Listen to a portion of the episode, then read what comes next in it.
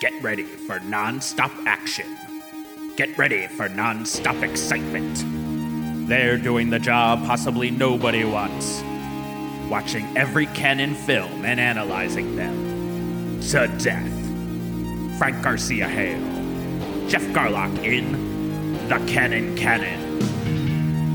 Fuck you, asshole. Welcome to the Cannon Canon. My name is Geoff Garlock, And I'm Frank Garcia Hale. and this is the podcast where we talk about Cannon films and all of the masterpieces that Cannon has produced, except for sometimes when we do a special episode that we like to call a Could Have Been a Cannon. And that's what we're doing today. Because mm-hmm. today, Today, we wanted to give a little gift to ourselves because it's the holiday season and to all of you and talk about the 1985 Arnold Schwarzenegger classic, Commando. Commando! Commando! Because he says that in the movie. Nonstop. It's crazy. He says, Don't you know I'm a commando? hey, I'm a commando guy. like it's all Look at me, I'm a commando. it's like I want to see the cutting room floor for how many times they said that. It's insane. Uh, Don't yeah, you know I'm a commando? That's the remix. Don't you know I'm a commando? But so yeah, today we are covering Commando. Uh, uh, spoiler: we both love it a lot. Uh, it has informed big aspects and chunks of my life. I know, um, and we also wanted to do this today because big announcement. Drum roll in your head. We are going to start launching the official Cannon Canon Patreon page. Mm-hmm. Mm-hmm. Uh, so yeah, we love doing this podcast. We truly do. Uh, uh, it, it especially in these times, uh, it's one of the uh, bright spots in the week for both Frank and I. oh, yeah. Uh, but it's you know uh, it is it is a labor of love, and we love that the people who are into it are super into it. Uh, but we could use a we could use a little help. Uh, to Yeah. do it up and to do it right, you know, we we do put a surprising amount of work into this podcast, especially a lot. Like, and and and we are both uh, uh, middle aged men with children.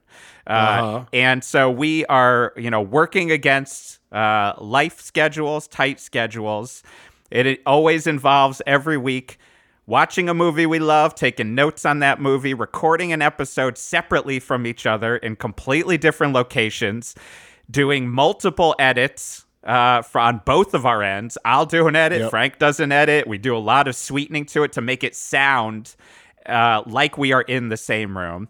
Uh, and uh, Radio magic. Radio magic is what you get going in your ears every week. And we do it every week. And we also are aware, like, this is a pretty niche podcast. Like, it is, Yeah. you know, we put a lot of work in to talk about movies that sometimes people do not remember. it's we're talking about a niche studio uh uh and we're doing a very niche podcast so the the the levels of nicheness just kind of keeps getting They, it, Nichier and nichier. you, it, it, it's, it, it, it, it suffocates itself how niche it can get at certain Oh, yeah. times. But that's the thing is like we know that the people who enjoy it are super enjoying it, and we would also love to kind of get you to be a part of this. Uh, Yep. We we love engaging with you. We love that the people that kind of have been reaching out. Uh, so we you know we wanted to find the way to kind of continue to be able to do this, but also to hopefully give back something uh, to the Cannon super fans and to the hopefully Cannon Bros fans uh, that are kind of enjoying this work. Uh, and so, yeah, we're going to launch this Patreon. Uh, we want to just kind of go quickly through the different tiers. We've got a couple uh, membership levels here. uh-huh So for three dollars a month, you'll be able to enter the Bronson Bunch, and that is an elite. That's crew. right. That's right, boyo. um, and yeah, with the and with all this too, we're going to be kind of maybe morphing around and adding benefits, possibly even as it continues on. Uh, but right now, for three dollars a month. Yeah. you get to be in the Bronson Bunch, and with that, you'll get a complete post archive, whatever we're going to post on the Patreon page in the future, uh, as well as a personalized shout out uh, on an episode of the Cannon Canon. Uh, also, at some point, if we have ads, you'll get ad free episodes. That's all there is Uh-huh. to it. Just us babbling and not MailChimp.com. Uh, Unless MailChimp.com wants to be an ad. And then we'll, we'll talk about them too. For the second tier, that is the molasses 2x4s. You know them, you love them. That's our boy Norris, and you get to be just like Norris, be the slowest member of the bunch. But that gets you Climbing up walls. climbing up walls slowly but surely. Uh, but yeah, so for five bucks a month, you get to be in the molasses two by fours. With all these, you'll get the benefits from the last tier. You'll get a personalized shout out on episode of Cannon Canon, complete post archive, ad free versions when we have those available. And you will also get a bonus episode once a month uh, that we will of a could have been a cannon. That's partly why we're also doing this. We're gonna do we're gonna keep doing could have been a Cannons, and we're gonna release them a month early, and you will get that if you are part of the molasses two by fours. Uh, eventually, we will release it past the paywall, but you get those a month early, and you get to support us doing this. Um, The third tier we call the greatest because we think you're the greatest for giving us $10 a month to help us outdo this podcast. That is Just like Dudikoff and James. just like Dudikoff and James. I i if you are a true cannon head, you you knew. You knew right away what we were talking about because you know that Uh-huh. that is the greatest duo that we are realizing has ever existed. Uh, and so you get to be enviable just like the greatest. And again, you will get an ad free version of all episodes if we do them, complete post archive. We will give you a personalized shout out on an episode of the Cannon Cam because we appreciate you so much. Uh, you will get a bonus cannon, uh, you will get a bonus cannon episode of a Could Have Been a Cannon once a month. You will get it a month early than everyone else who can listen to this for free because we will always be offering this for free uh, on uh, the usual places. Also, though, if you are part of the uh, the greatest, uh, if you are a part of the greatest for six months, uh, then you get to choose our could have been a cannon.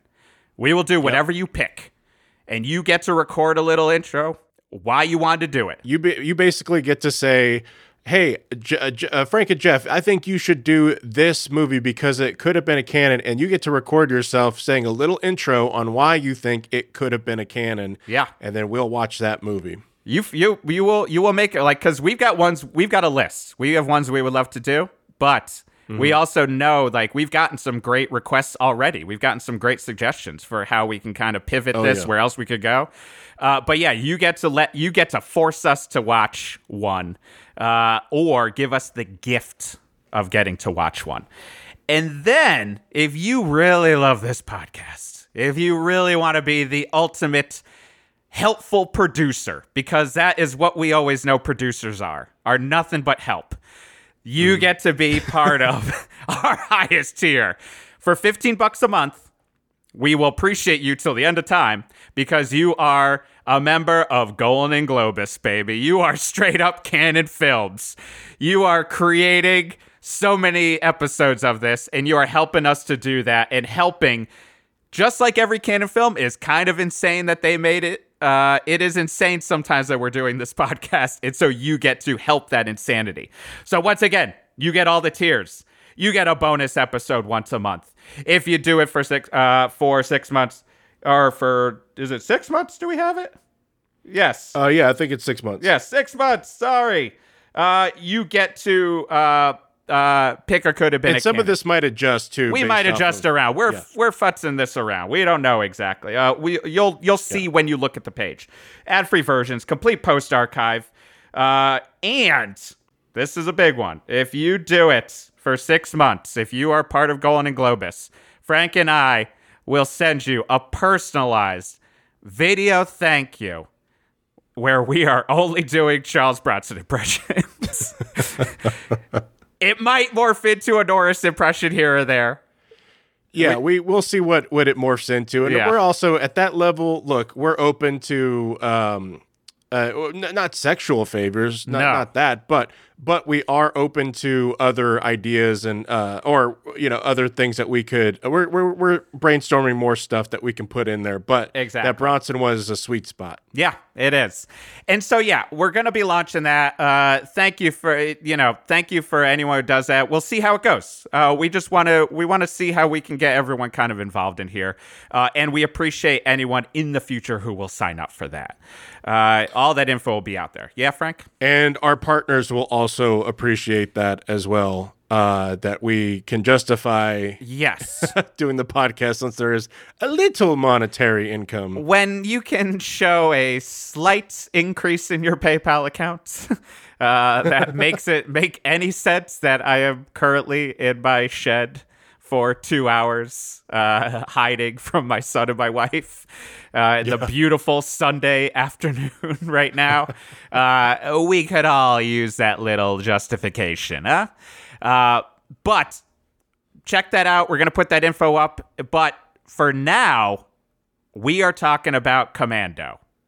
We're Yep. talking about this is our could have been a cannon, and I think we got to just get into it because we've already talked a big spiel, and we have a lot to say about Commando. I am sure. A ton. um, so much. So Frank, go for it. What do you got for me? So, Commando was released October 4th, 1985. It was directed by Mark L. Lester. Uh, budget was 9 million. Gross was 50, 57.5 million. And we've gone over 85 a lot, but just a you know reminder, gonna go back in time. Back to the Future, Beverly Hills Cop, Rambo First Blood Part 2, Rocky 4, Cocoon, Witness, The Goonies, Police Academy 2, The First Assignment, Fletch, A View to a Kill. And uh, where did this come in? Geoff, uh, this is probably the highest of any cannon film. Because it isn't. 21. yeah. I mean, that. and it was only beat by Spies Like Us, Mad Max Beyond Thunderdome. There's a Mad Max connection we'll talk about. Uh, Jagged Edge, uh, the re-release of E.T., Brewster's Millions, Pee Wee's Big Adventure, Pale Rider, The Breakfast Club, Mask, not The Mask, but Mask. uh, yeah, Mask, uh, and uh, National Lampoon's European Vacation. oh, pig in a poke. All right. Jagged Do Edge. you want to know the cannon films that did come out that year? Yeah, I would love to know what was what this should have been a cannon uh, was competing against. What is it got? So the cannon films that came out that year are Invasion USA, Oh. Death Wish 3, King Solomon's Mines, Missing in Action, Missing in Action 2, The Beginning, American Ninja, The Company of Wolves, Rappin', Fool for Love, and When Father Goes Away on Business. I mean, that list of cannon films mm-hmm. should also show you why we're doing a Patreon because, like, half of those, unbelievable. Can't wait to talk about them. Half of them, what? like, will we do those? Who will want to listen to that and who will want to talk about those? So, like, I've never heard of whatever that father one in business is. Well, we talked about it last time. Oh, we we talked about did. 85. Jesus Christ! Yeah, because it was it was. Remember, it's like a it's like a family drama where uh, the family Jesus. finds out that he has another family. It's like it was kind of one of the prestige like Israeli kind of um, Makes uh, sense. films. Yeah, Man, I this I, now I the problem is though now is I'm only picturing I think it was a made for TV movie about a guy who had a separate family and it was played by the dad from the Brady Bunch. And whenever he went to one of his families, he would get a perm. like he had curly hair.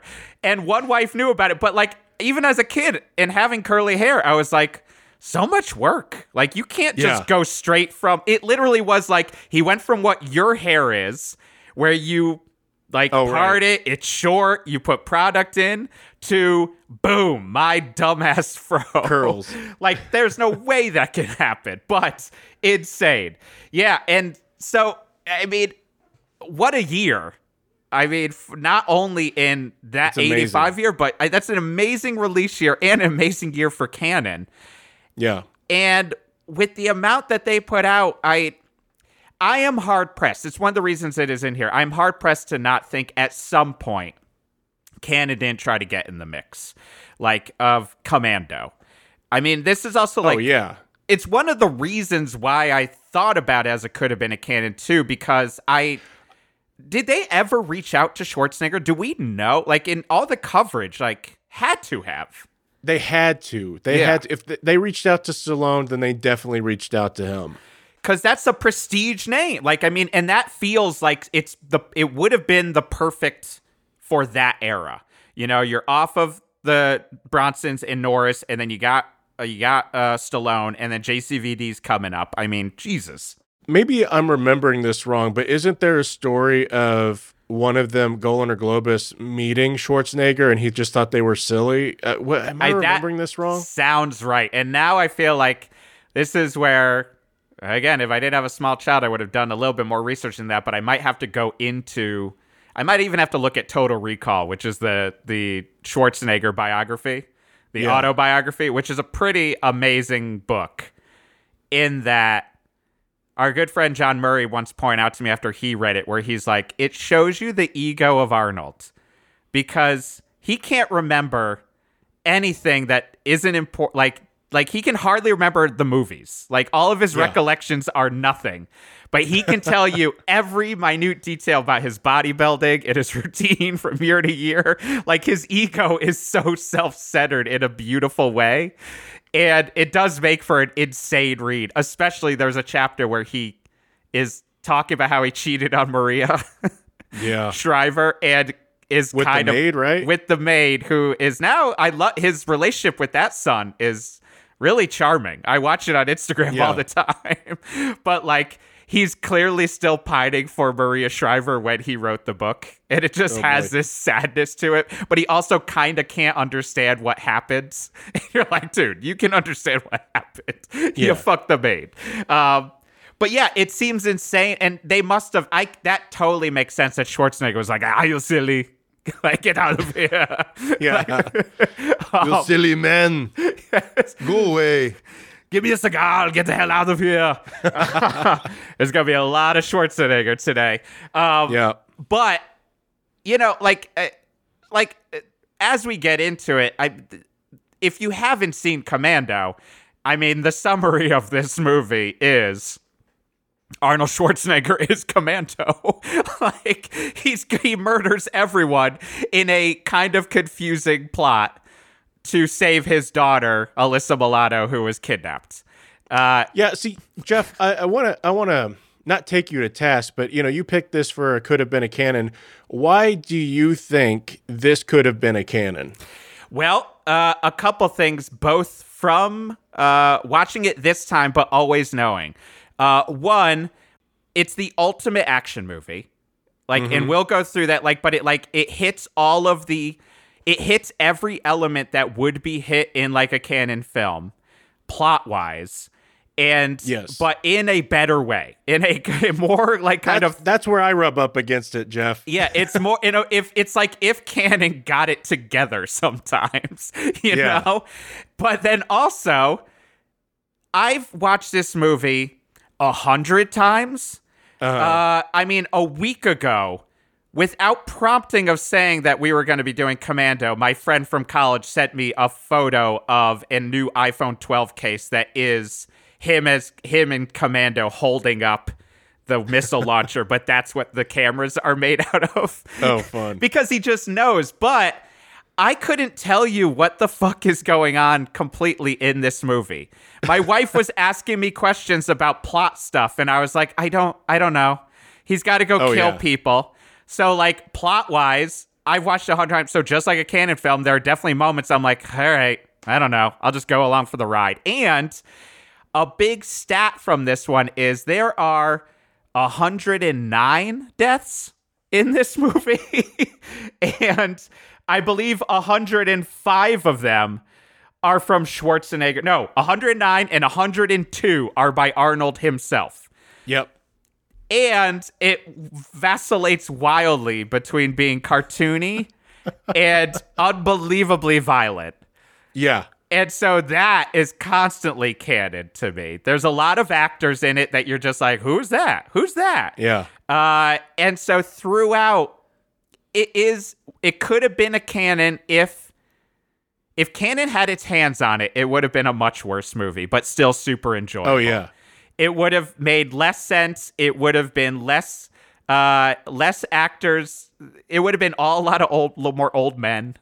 like Yeah, uh, uh, I'll put it in reference to New York pizza. It would have been a dollar slice, but still delicious. yes, exactly. And you might get sick after it. Uh, You might. You might. You might. You take that but gamble. You could also have a tasty dollar pizza. and you might be like shitting your brains out, and then you're still like, I don't know, I kind of enjoyed it. It's like an avenging force. Like it, that's Speaking of Jeff, Yeah. speaking of, I had a very interesting time watching this last night because not only is uh, my family sick with a cold, I somehow because I think they're sick with a cold, I, I was cleaning everything meticulously and uh, obsessively with Clorox stuff wipes, and I think I didn't wash my hands well enough, and then I ate chicken like a maniac with my own hands, and I think I ingested some of the Clorox, so I was. Um, uh, it, much like the the rocket launcher, you know, in the the movie, uh, that was me from my insides out uh, throughout the night, and so I it took me about four hours to watch the movie, but fuck if I didn't love it, you know. not to get too uh not yeah not to get too intense about it but uh was it going the first time Rae Dawn Chong shoots the rocket launcher, or the fir- or the last time? Was it Oh, going it was uh, backwards? the or fir- when it when it started, it was the Rae Dawn Chong. Uh, uh, rocket launcher, and then when it ended, it was the Schwarzenegger uh, Okay, rocket good, launcher. Yeah, good. Make sure that it went both ways with that. Yeah. fantastic. But yeah, that's why I think it's a could have been a cannon.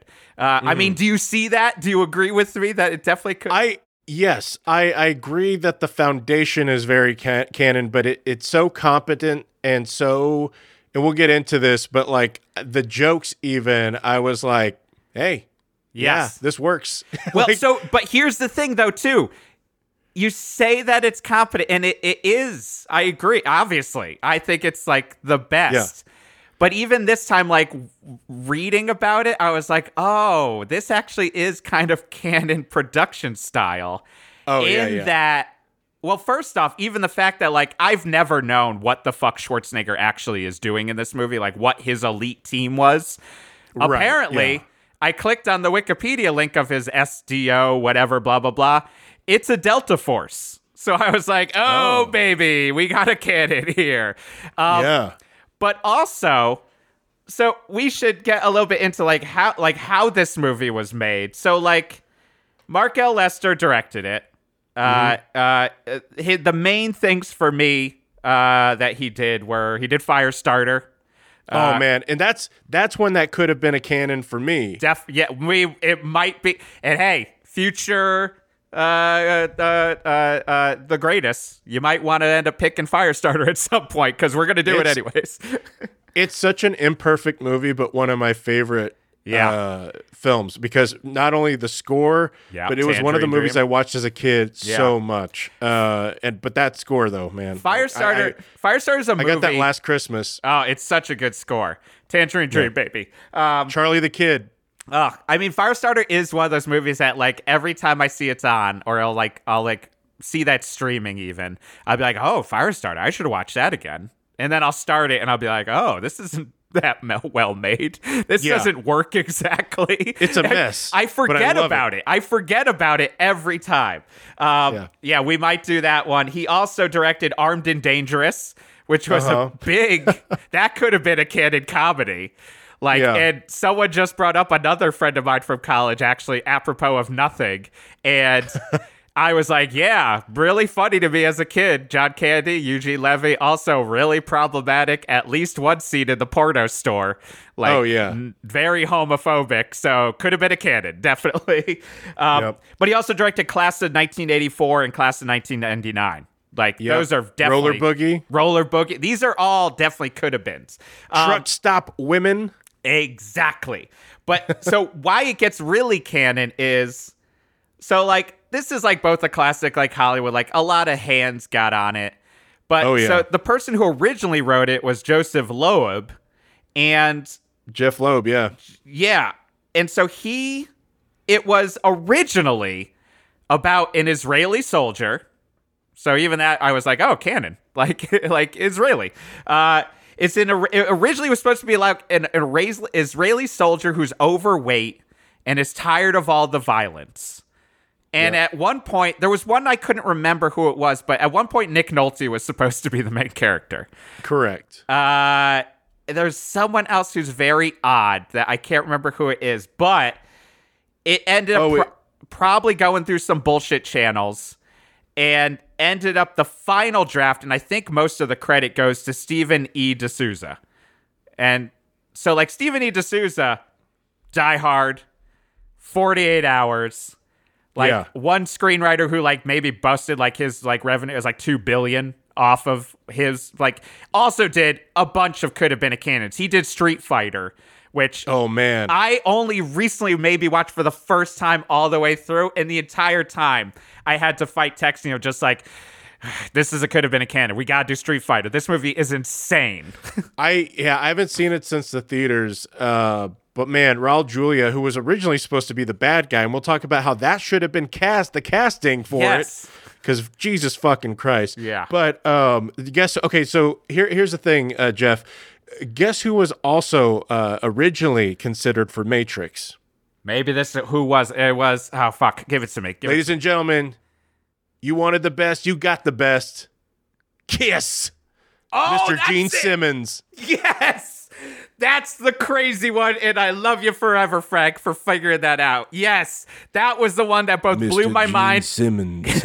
you can't see it, but I'm sticking out my tongue. Yeah, you can You hear have the seen tongue. her. She was a beautiful woman. Ooh. I just always remember the scene in uh, Decline of Western Civilization Jesus where he's in the lingerie store and he just stops talking just to check out that one woman. He's like, "How you? What are you? How are you doing?" the beauty of Kiss. Like you can see the machinations and the gears turning in their heads where they're like, all right, get a woman to walk by Gene Simmons. And Gene is the one who told them to do it, I bet. It was like, I'm going to look Oh, yeah. at her. And then he probably still had sex with her later. like, And then, well, the, it was at Paul Stanley. Which Paul one was the- Stanley's in laying bed? in the bed with women, surrounded by women. And it's like, Amazing. okay, it's such ridiculous. Yeah. So that makes sense with him also it being an Israeli soldier at some point. Yeah. Like that would be right around the time too that he's in Trick or treat. in Trick or Treat. But I was thinking of is it Runaway? That Tom Selleck movie where he's the villain and he's like letting Oh. loose like those like robot nano like pre nanobots. Um and he's, remember. he's like not a bad villain. He's just kind of being slimy. Uh Yeah. yeah, Gene Simmons from so clearly this movie is canon in that it went all over the fucking place because Oh, yeah. eventually they brought in Steven uh, E. de Souza and it seems like basically they were just like make it more Schwarzenegger, like Yeah, because that's I all mean, it is. uh, I mean, Jeph Loeb is nothing to sneeze at. He No. wrote one of the best Batman stories, you know, The Long Halloween. yeah, Um, and he also wrote and created Teen Wolf. did he? Might have. How it worked though is how it should have worked. I think that's the beauty. Like I think like ultimately it should have been Steven Souza because like that's why this movie is everything you would think should be in an action film. This is why it's so special to me. Everything you think should be in an action film is in this movie. Like it is like if you were like, ugh, action films are just a bunch of collection of like one-liners. Yeah. It is literally a, just a one-liner nonstop. Yeah, I, I think the bones of it, Jeph Loeb, because he does a lot of the Mar, he produces a lot of the Marvel TV stuff Uh-huh. and a ton of comic book stuff. So I'm sure the bones were good, but man, de Souza coming in, like, just elevated it because it's exactly what you're talking about about like just like giving it giving us everything that we want from a Schwarzenegger film because those quips, man, They're like, the it's best. just- yeah, it's it's quintessential. they they truly are the greatest. Like it, like Yeah. they're the ones that stick with me the most out of like maybe any Schwarzenegger movie. Uh, there's also we'll get into some of these, but there's a there's a pretty awesome. I had never seen it before, but a deleted scene collection I found on YouTube that Oh, nice. had it had one. It had a scene that was cut with Colonel Kirby going to the mall after the crazy mall scene.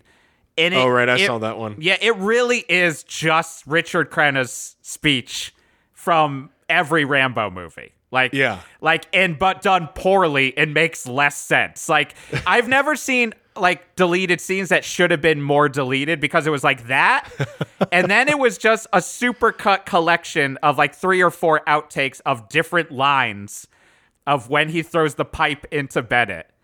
That Schwarzenegger was just like like can't handle the pressure, Bennett.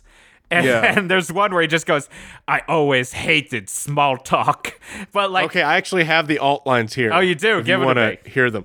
So in the movie, he says, "Let off some steam, Bennett," and then the uh, the alts are, "I hate small talk." I think it was too much pressure for you, Bennett. I'm doing a very that's so weird. I love- I can do all these different impressions, but the easier ones like Walken or Schwarzenegger, I, I do know. terribly. You Anyway, need the touchstone. um, you need the touchstone. Like get them to the do, yeah. Let off some steam, Bennett. couldn't take the pressure, Bennett. it's so it like if you are able to like watch that that collection because like it does feel like Schwarzenegger was just like, let me do twenty more. Like I've got more of them. I can do it because he has the same. I think look. I've got the good one. Yeah, don't do it. This one's gonna be really good. Don't like small talk. Eh, how about that one? like, and then there's one little scene that also is on there that when he's walking on the beach with Jenny, there's just one army guy who Jen, Jedi. there's just one army guy who just goes, "Hey, freeze!" And it's like, wait, what? You thought he was the bad guy? And I'm like, thank you for cutting that. I really appreciate it. There's also a deleted scene that they talked about that I'm I think maybe never get got actually shot. And it's the one that I was actually talking about with my wife this morning like I'm so happy they didn't do it, but there was supposed to be a love scene between Rae Dawn Chong, who is the love interest in theory, Right. And Arnold, and they were like, it's not believable.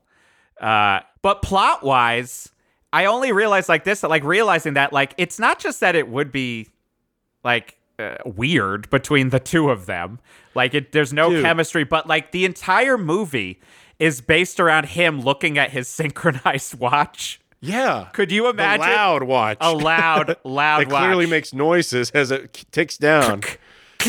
Could you imagine if in the middle of the movie he was like, "Ah, we can spare ten minutes. Like, Yeah. my daughter will be fine. Like, let's let's That's rock." yeah. That's it. Just doesn't make sense to do it No. like within that. If he's got such a short time period and he's already facing all these like Yeah. uh, roadblocks. The one thing I will say that is weird, you were like that wouldn't make any sense. It's like at the end, uh, when not to skip ahead, but like when at the end when. Uh, he comes out with his daughter and they meet up uh, Yeah. with her, Kirby. Rae Dawn Chong, and they hug like they've known each other forever. I know. It, it's I it- was like, huh? there's. That's why I like. She went to her like, hey, I know you. You're my new mom. I only tried stand up like a couple times. I just was like, I can't deal with this. Like, it's just not my scene. And Yeah. I once, my wife was out of town. I was like, I'll go do an open mic at the Creek and the Cave, an old place that doesn't exist anymore now, post COVID in New York. Yep. But it was like a classic, if you've been there, I think, like classic Creek and the Cave open mic where it went on for two hours. It was only the short com- Yeah, I know. open mic. Surprisingly short, especially for that one. Well, it actually it might have gone to two and a half because there was an actual show happening above, and like people would run down after their set and be like, "Can I jump in to do more?" Yeah. And I was like, "Dude, you're killing me." And I always say too is like half the jokes were about hipsters and liking hummus. course. Like hummus was the punchline for some reason. I didn't go on until third to last. There was no one left, and the guy after me, they kicked him because he was passed out drunk and were like, "Do you want to do a set?" And he's like, "Yeah," and he did. But my in my three minutes, at least one of the one minutes was talking. The setup was basically, I watched Commando. Uh, what the fuck happened post credits? Like, what the fuck were Rae Dawn Chong and Arnold talking about? I'm just like, so this is my daughter. like, Yeah. I guess we're in a relationship now. You're gonna be the surrogate mother. Uh, there was an audible groan from the guy hosting the uh, open mic when I did the setup, and I was like, stand up, not for me. um, Geoff, I think you should go back into it. We should do it. We should just do that. Should be one of the Patreon Yeah. uh, levels. Is you do niche cannon based uh, or uh, 80s action based stand up, and you go, "Hey, what's the deal? exactly. And the key is, hey, what's the deal with Dudikoff and James?" are they the greatest or what? But if you give a hundred a month, I'll do it now during COVID times, just like these Oh, yeah. people doing doing stand up because they just can't because of their crazy egos. Uh, I'll help you. I'll, I'll help ghost write your stand up set. please this is gonna work out uh but yeah like i don't I, they give a hug and it is like uh something they're they're forced that's another cannon move to me is like they're forcing the issue of a romantic like encounter like and like Yeah. that they actually care about each like they haven't just met each other like and again Are ha- they just gonna live in that place in the mountains? where are they going to sleep are they have separate bedrooms? Another bad impression that I have that everybody else can do. that was your jeff foxworthy right That was my Jeff Oh, Foxworthy. fair. I think it's great. um, you might be a redneck in you live in the woods. um, sensuous. My wife says I am not sensuous. but since you was up, get me a beer. I love it so much. Um, so uh, we should start to get into it. We should start to really Yeah. talk talk about this Let's fucking movie. Um, so this is uh, 20th Century Fox production. Um, Which now, I want to point out, Disney now owns the character of Commando. oh my god! You know, I knew. Disney.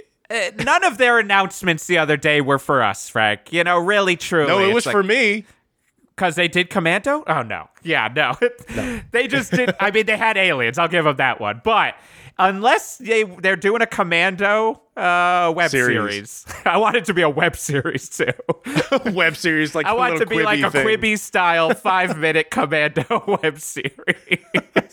We're bringing back Quibi, me and Frank. Um, it's called Quibi. No. Uh, but uh, yeah, so it's 20th Century Fox, and I spent way too long trying to find the shooting location for that house in the beginning, where Oh, yeah. the uh, uh, so. eh, I'm guessing it's Pasadena. I always guess Pasadena. Um, that is the beginning of also somewhat the canonness. Like, it's this movie has a plot and is also a collection of cool set pieces because even halfway yeah. through, my wife was like, Wait, we've watched this a lot. Why did they kill that guy bringing his garbage out? That yeah, that was weird to me. That whole opening was very weird to me. Uh, They're just kind of say because it opens with a garbage truck pulling up. Guy realizes he's like, "Wait, this is the wrong day. They're not supposed to be out here." Brings his garbage out, and then it's We've all been there. We've all been there. We we live in the subbies, uh, and then uh, they pull out Uzis and shoot him, and we realize it's the guy from Predator. I can't remember that actor's name, and another guy who is part of what will be the crew.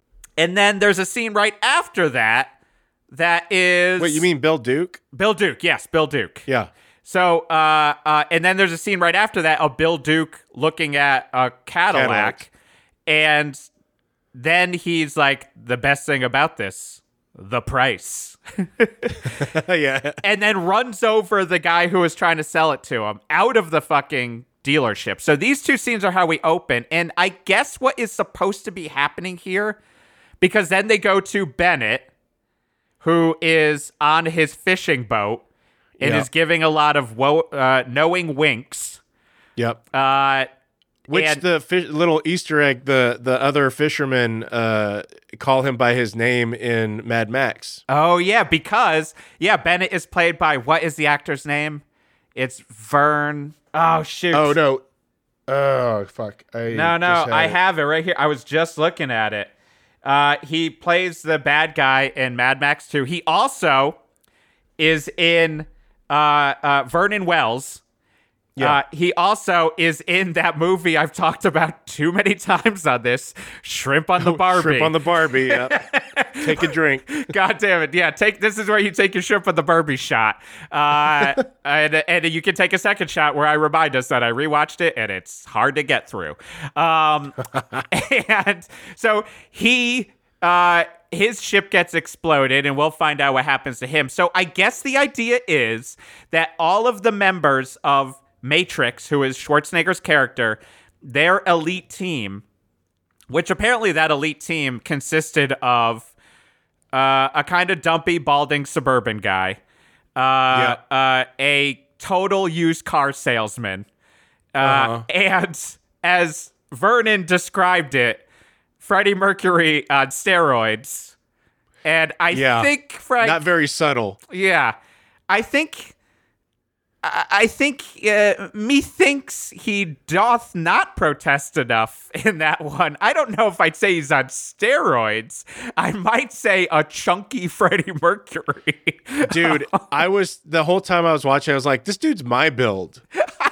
I know. That's. I was like, there's no fucking way he could keep up with a five year old or six year old, like when they're running through the pipe room and stuff. And I was like, no fucking way. I can barely keep up with my two year old. like, there's no fucking way. Every time Bennett is on screen, all I can think about is my doctor being like, "So you work out? Uh, you might want to just you know cut back on a couple things here or there because yeah, like I've always like he's he ends up wearing this like crochet chainmail shirt Yeah. that is so odd with his dog tags but he's not on steroids he's like a paunchy like doughy dude He looks like Danny McBride. he looks exactly like danny mcbride and God damn it, Matrix, I'm gonna kill your ass. I would kill for Danny McBride to be cut into Commando. They swear gonna cut you up and shit. they swear that someone else was going to play Bennett and that they recast him very last minute and so the clothes didn't fit him quite right. So they Oh, were tight boy. on him. I don't know if I buy that one for a I second. don't buy that either because they the film took uh I forgot like a month or two to shoot, and Right. it's like during that time your wardrobe couldn't adjust. You couldn't let out or do something to that shirt just a little bit or buy a new shirt like, you know.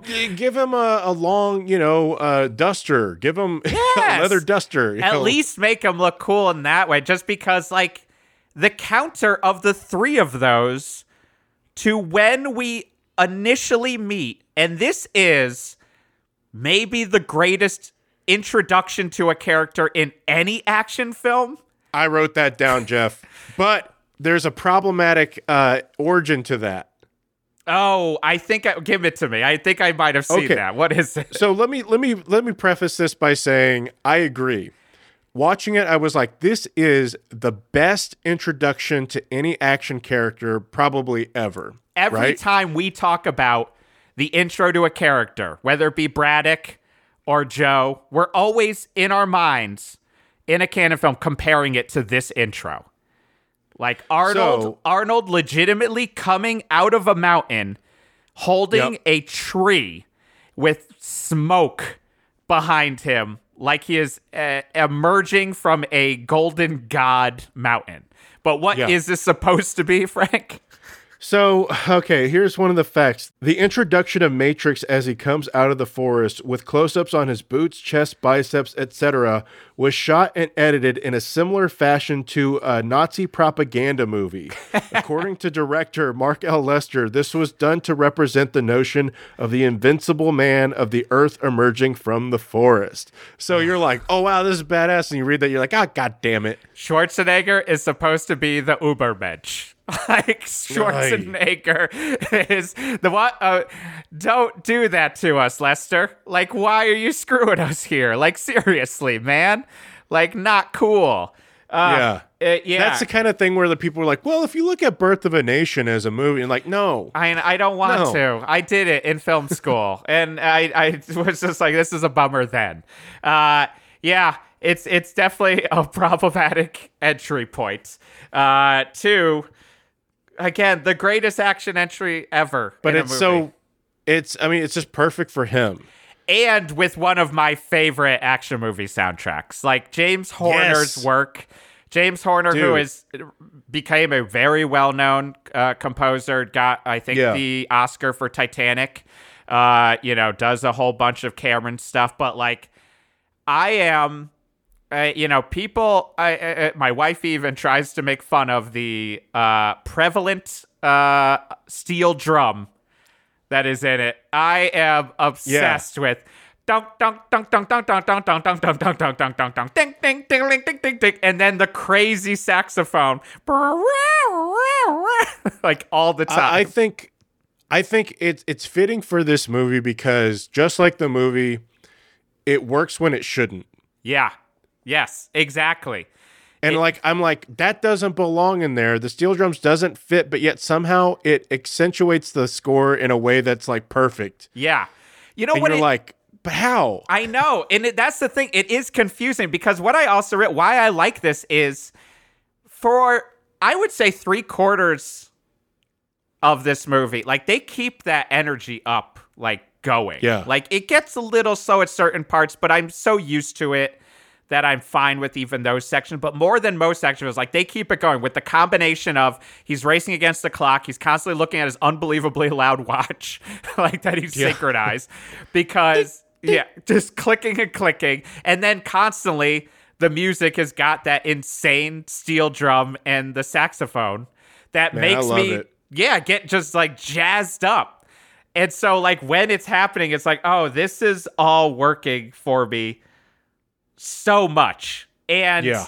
you know, and then we find out like he's entry and so that's the thing, like he's still fucking Schwarzenegger. He is this is like peak Schwarzenegger body.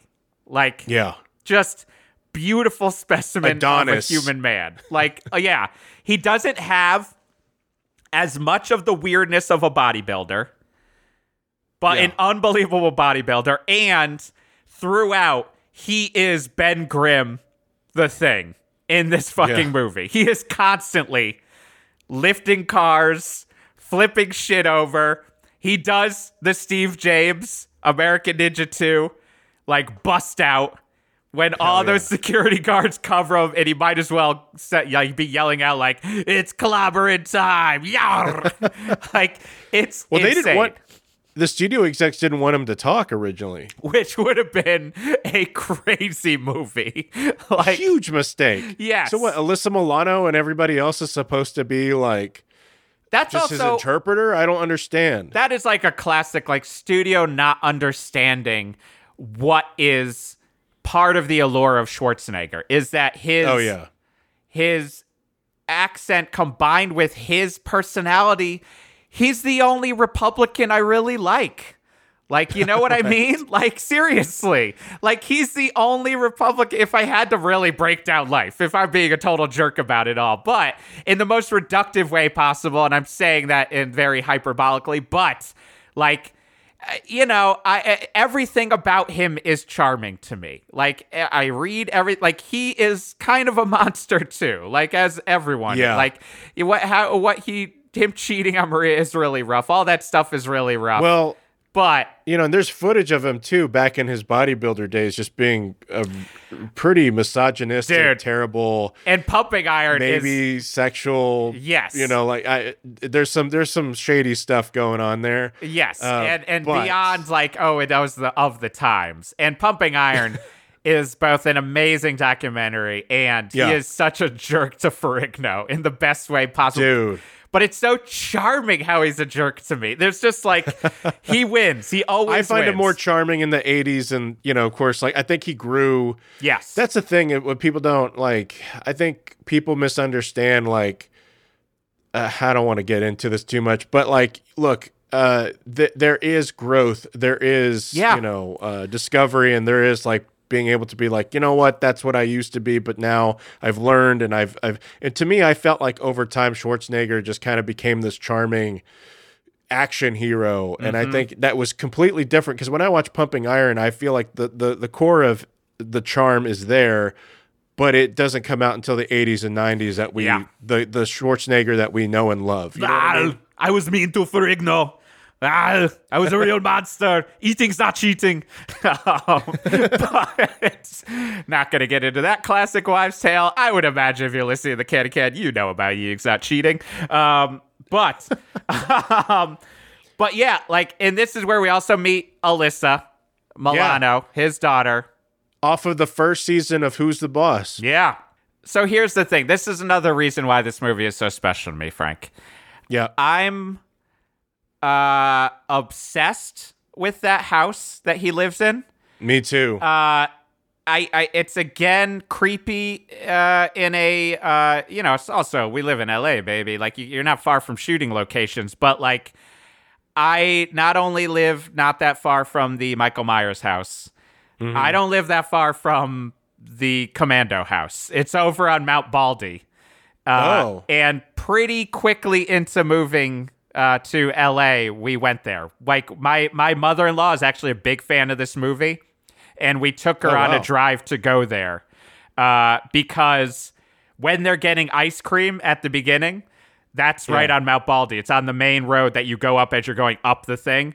Like they're really Wow. in the street where they're sitting. Like it's straight up Yeah. like you bite basically are like gonna hit them where they're sitting when they shot that movie. But we were gonna stop there, but it was too cold, uh, so we didn't. Because when we went, it was actually ridiculously cold. And then the house itself, you can't get to, but we found the road. It's on a private road. Uh, Oh, wow. And my wife actually just looked it up, and she was like, "Oh, I looked it up. It's like not for sale now, but uh, it's not crazily or not. You know, it's, it's it can be bought at some point, like in life. But I'm oddly obsessed with it and have gone there. And I once did a, if you know me, it's very odd, but a kind of hippie-ish career path course. And one of the things we did was a life meditation of where we want to be in 10 years.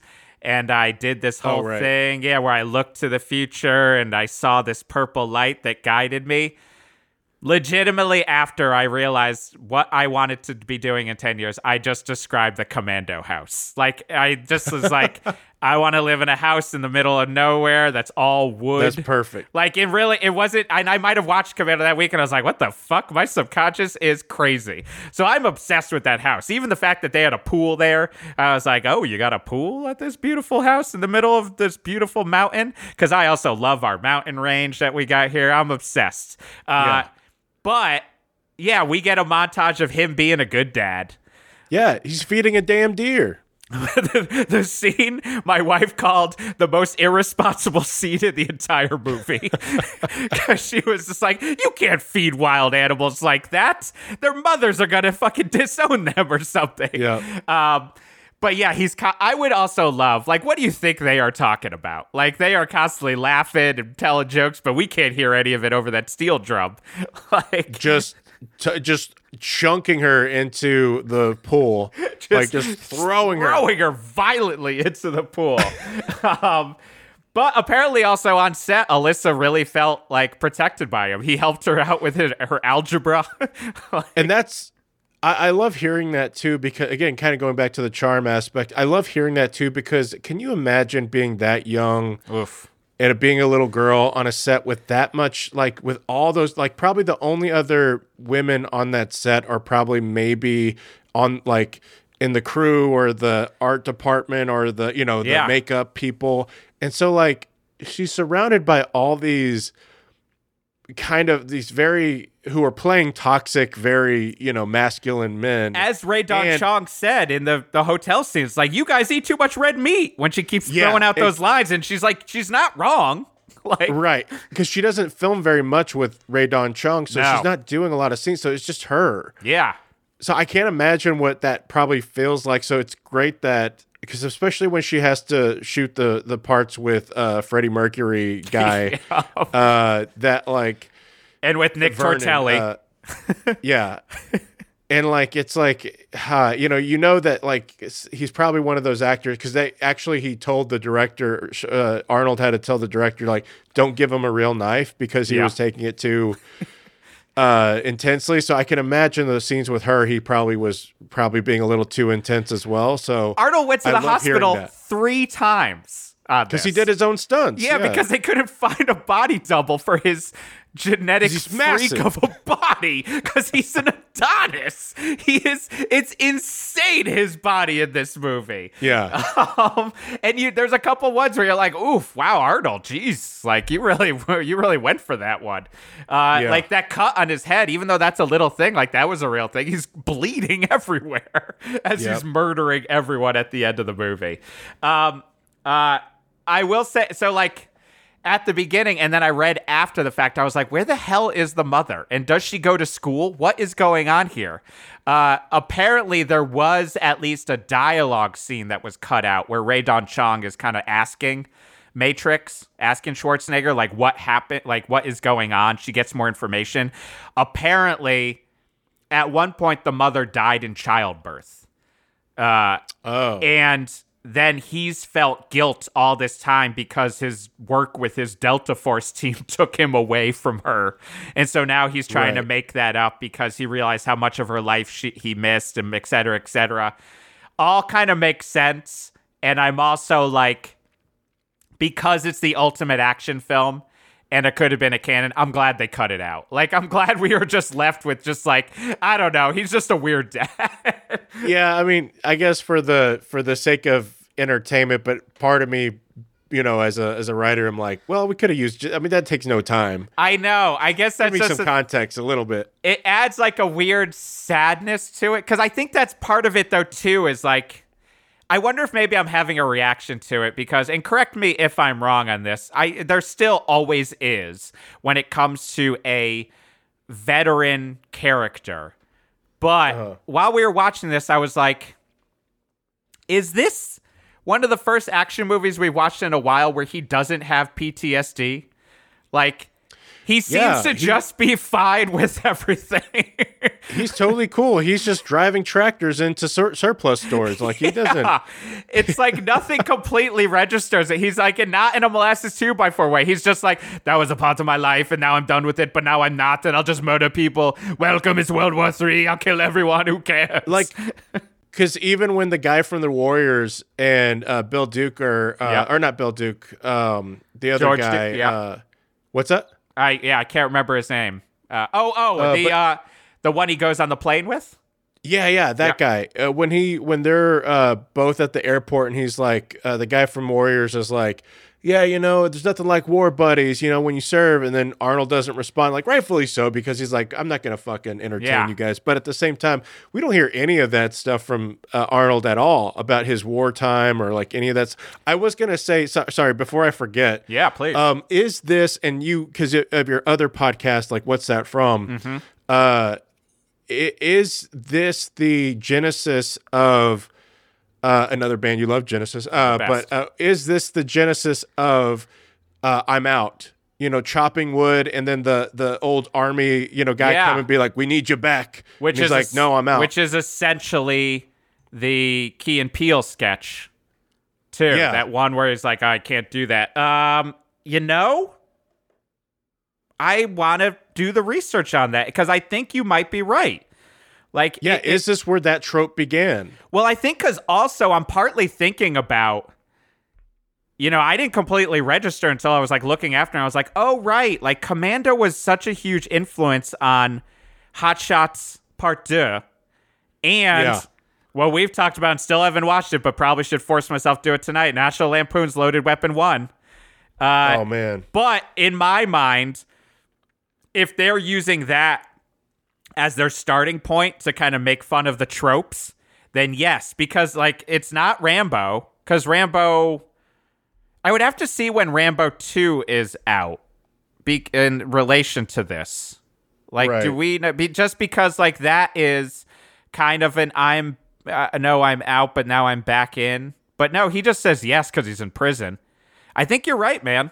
I think this might be the beginning. I'm gonna have to double check on that because I I think that's a great point. Like I love I like that's the hard when you're trying to figure out the tropes of things. It is like fun to figure out where something actually started versus like you just get stuck in your head of just like yeah, it's always existed. That's always been a plot in action films. Yeah. It's like not really. I don't think it has always been.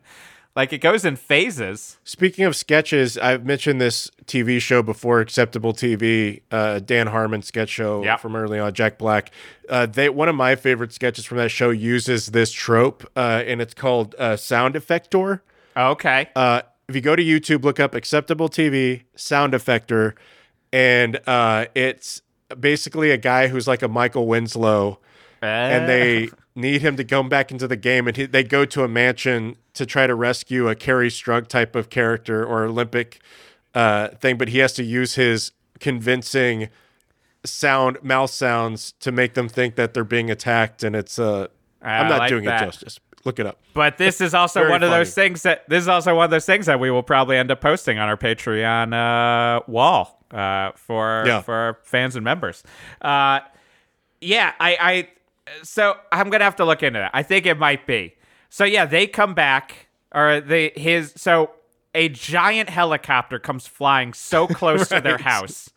Be like, hey guy, you mind not flying it so close? like you know uh, matrix like there's one moment where you're like oh they, this whole thing about how matrix has been trained so he can hear that it's coming but then you realize how close it is like i think we all heard that helicopter we got helicopters over us all the time in fucking la baby uh, yeah. this is also after he's had a meal where he's just joking around with alyssa calling boy george girl george it's like i Oh, don't boy. understand why don't we call this girl george like and it's like oh man chicken and the egg with that homophobic joke Oh yeah. Well, it, it- it's also a very dad joke too. It is so it's such a dad like, joke.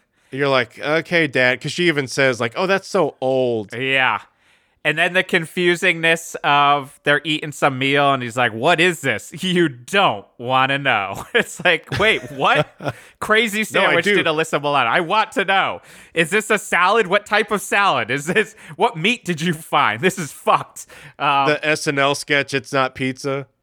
yeah, no, but what is it? Yeah. um, also, I don't believe that he would be drinking uh, fruit juice. That's like No, sugar and empty not. calories. That is not how you build mass like that. That's Uh, all sugar, baby. That's all sugar, baby. Jesus. Um, also, this is maybe the beginning of me as a child thinking that I wasn't wearing shirts right because I thought shirts were supposed to be worn like Schwarzenegger. Like I you mean like too tight? too tight. I never did think when I was a kid that was too tight. Like I thought that was I was like, what am I doing wrong with my body? Like I thought so, like I knew what I was Yeah. doing, wrong, but like in my bra- uh, like mind at least a little bit, I was like, I think I should be wearing the shirt unbelievably tight. Like it's definitely four sizes too tight for him. Geoff, I don't know about you, but uh, most men of my age, I still hold on to band shirts that I definitely cannot fit in anymore. In the hopes of being like, well, one day I'm Yeah. going to lose that weight and I can fit back into this uh, Silverchair shirt from 96. My I could fit back into this Weezer uh, print. Look, my 1992 first band shirt ever, Primus, still is in my drawer. Uh, one day I'll wear it again. Yeah. At 42 years old and burr pounds. Dude, my mine's so frustrating too because like I used to buy my shirts pretty big Yeah. because I was pretty big anyway. But like I'd have like large those uh, those Hanes beefy tees, you know, from Yeah. the '90s, and like I can maybe fit into those a little bit. yeah. I mean, I've got a Pearl Jam one that I can still wear, but it's like pretty tight fit. I've held on to possibly maybe doing the Schwarzenegger where it's like maybe I shouldn't be wearing a medium like when I've got my body like but I still do but it's also both like uh, a boon and a curse that like uh, you know growing up in the hardcore scene in the late 90s like the deal was humongous shirts and humongous humongous skate pants that were Oh, way yeah. too big especially in like a new age records sort of way. And so like all of my hardcore shirts are just like dresses. Like they're just like what am i doing in this thing? Somehow my large shirt gets bigger and bigger. Um and so yeah like uh so the the colonel shows up uh is basically like hey all of your friends are dead. They're coming for you. We're out of here.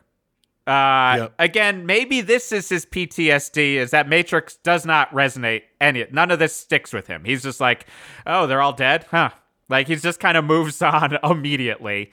His daughter's worried Yeah. he's gonna go away and they really do just tell him and then leave and they're like we're leaving these two guys uh, Jackson and Harris. He's like, Are they good?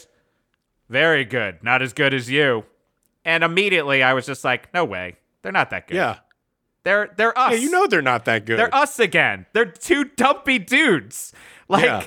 who immediately get killed because as soon as that helicopter goes right, from the left comes all of the crew to come kill them and take Dude, he Alyssa can Milano. smell them coming. he smelled them coming because That's how good he is. Jackson gets shot. It's just like they're coming from downwind. He goes, Downwind? You think I can smell them coming? I did. like real I love move that to a framing, dying too. guy. Yeah. Yeah. It's so good. And then, so also, so Arnold, then his he's trying to find his daughter. He goes to his shed where he's got his uh his supply. So he's got It's like in the new Terminator. yeah, exactly. He's got a crazy like cachet. Yeah. I don't know if you've noticed, but this is something again me and my wife have actually talked about for years. Did you see what his code is? It's 133, right? Not even that, Frank. It's just one three. It's Oh, a thought it was- two-digit code. Nope, he just I goes. thought it was deep down. because it was like the 911 in Austria. Like it's like 133, but it was only 1 3. As far as I can tell, unless he's pressing that three again or something, no.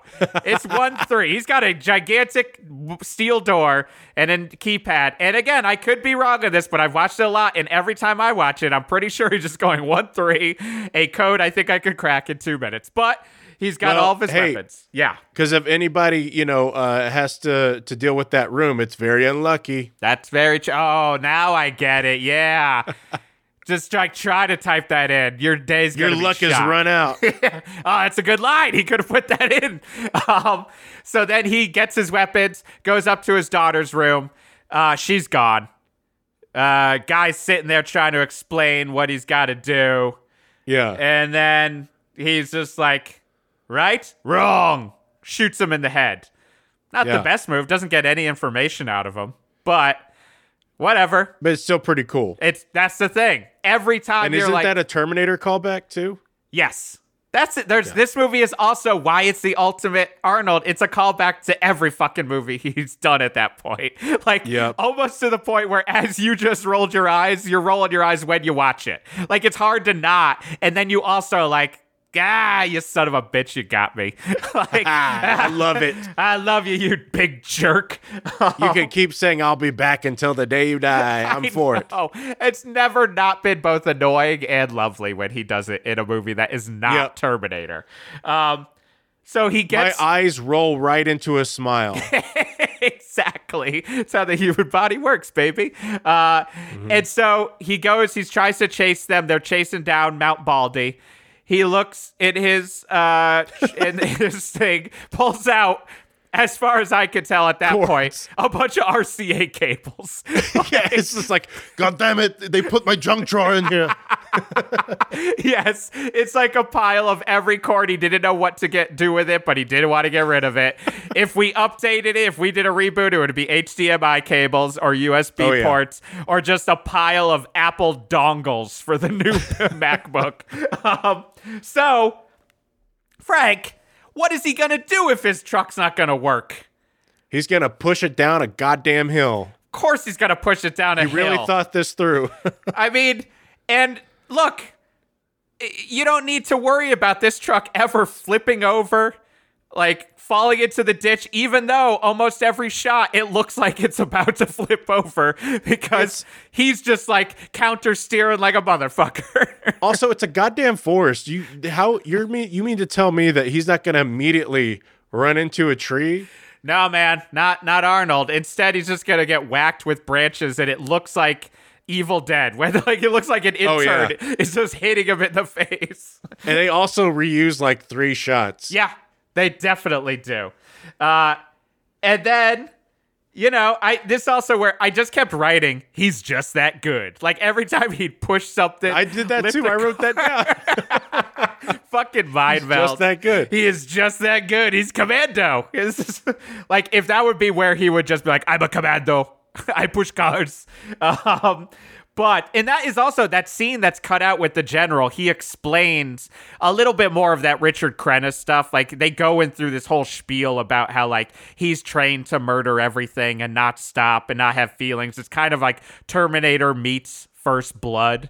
Um, Yeah. And again, I'm glad they cut it because the wording starts to get confusing. He starts saying something like, all right, don't do anything about it, Chief. And then it's like not doing something for a cyclone that will come to your town. It's just like, all right, let's move on. We get it. It's not Right. Well, that's why they cut the mall scene too, because that's basically just him being like, you know, Yeah. uh, the guy being like, you don't want to deal with him because he's. It's like, yeah, yeah, we get it, we get it. It's like when it. I'm teaching and I start on a metaphor and I realize how tired I am. And like Oh, I, yeah. I zone out and then I realize I'm on three different metaphors and I don't know what I'm talking about anymore, just so I could say, I don't know, height in a sketch. Uh, so he ends up uh, uh, gets down the fucking mountain and then so how did he does he he stops them, right? Does he hit the car? no. No. What happened? They say he's gonna hit us, and he misses it, and then flips the car over, and that's where they come after him, and they yeah. Oh, him. yes. And then they get him. Yes. He's surrounded Yeah. by a couple other dumpy dudes. Um, it's amazing. It's. Yeah. It's amazing that Arnold, who uh, for me is known for putting so many of his like bodybuilding friends in, like Yeah. that his best friend is like his best friends are always showing up as either like a barbarian has to fight, the security guard and the running man, that same dude. Um, Yeah. that no none of his friends show up in this, which is kind of interesting to me. Like it, they it's like all of these dumpy parts I wish they had given to his best friend. Uh, uh, I also this is where I love Arnold so much. When I can't remember his name, but his true best friend passed away like a year ago, and I like remember getting teared up because I was like, oh, yeah. Arnold is legitimately hurting right now. But much like Matrix is putting on a brave face, like like mm-hmm. on Instagram. So yeah, they catch him because again, this is where they're giving us the plot that doesn't completely make sense. What is going on here is Freddie Ugh. Mercury wasn't killed. Uh, he actually did this because he was kicked out of the unit by Matrix, so he wants to get back at him. So he has teamed up with what is the actor's name? I always say Uh, Dan Hedaya. yeah, Dan Hedaya, Hedaya? who is in so many things, and I love him. I always know him as Nick Tortelli, Carla's husband from Cheers. Yep. And Exactly. star of the Tortellis, the, the spinoff. yep. Uh, Butabi brothers' uh, father. yes. Night at the Roxbury. yes, exactly. uh, he's in Addams family uh, as the lawyer. Yeah. Uh, he's in Dude, everything. He's an alien. Like, yeah. Dude, we just rewatched the two Addams Family So did movies, and they're so fucking good. I read Barry Sonnenfeld's book, which you haven't read, is really fucking good. Uh, it's Oh, a great kind of coverage of his life and his neuroses. Um, and it's really fun read, but I did like listening to him talk about Addams family was really cool. And there was a lot of good facts. It's, It's- a good movie, man. Raul Julia is so good. I mean, and Anjelica Oh, man. Huston is like amazing. And it's just like that's, Everybody's perfect in that movie. that's my Morticia. in both movies. yeah. Yeah. Yeah. Like it really like, that's my Morticia. Um but uh uh so yeah, so that guy uh, uh Dan Hedaya is playing a general from Valverde. So Yeah, which Va- is made up. Yeah, Valverde is a made up country that action movies use. Uh to basically be like, we're not going to be racist, but we're still going to yeah. kind of be racist. like most Well- most of the time, it's South America. Like is what Valverde is, you know. Well, that the guy, the general, comes to get him because he goes, "You know who it is?" And he goes, "Could be the Syrians, the South Americans, the Russians." And it's like, oh, "Okay, we got our catch-all, like Yep. our three big Yeah. bads uh, in the '80s." I mean, it's a good Valverde's such a good move. I use it all the time. I used it in Yeah. I used it in a, a short cartoon I did for Adult Swim uh, for Captain Murphy. Uh, they were Oh, yeah. located in Valverde. Uh, uh, I another po- another thing I do with our uh, good friend of the pod, Jason Gore. Uh, that's 108.9 The Hawk. It's a fake classic rock station that's situated in Valverde. Um, uh, That's so funny. Action Boys, friend of the pod. They're from Valverde as well because they know. They know Valverde. Valverde is such a good, but because it's such a smart move, like it really is. Like it allows you to. There's just no getting around. Like obviously, it still doesn't completely age well, but like it ages better than going against the Russians with Afghanistan in like if you're picking si- weird American sides in Rambo 3 it like gets Yeah. confusing like because eventually life changes like alliances Right. change in America um that being said Valverde is mostly South America yeah.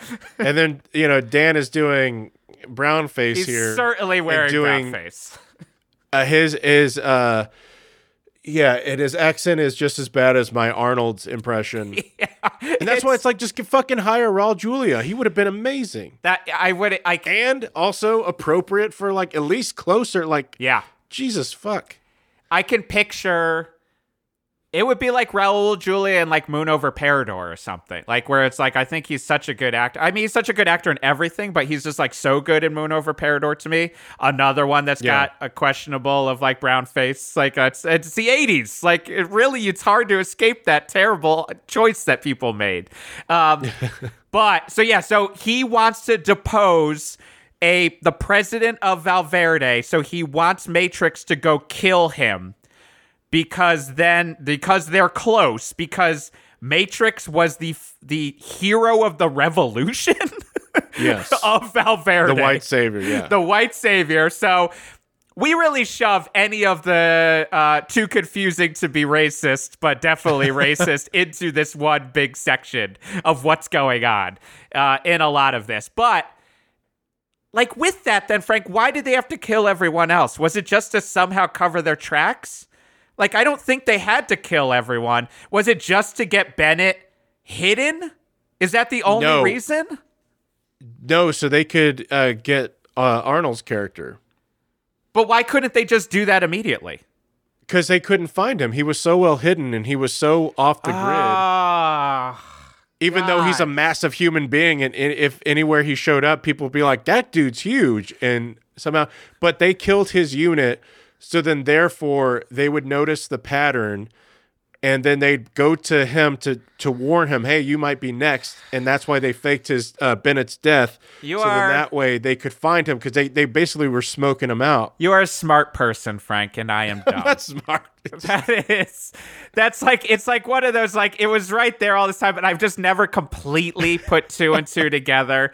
It totally Yeah. makes sense. Uh, Oh, but dude, it still it still doesn't make sense that they had to go through the elaborate process of getting the loudest garbage truck right.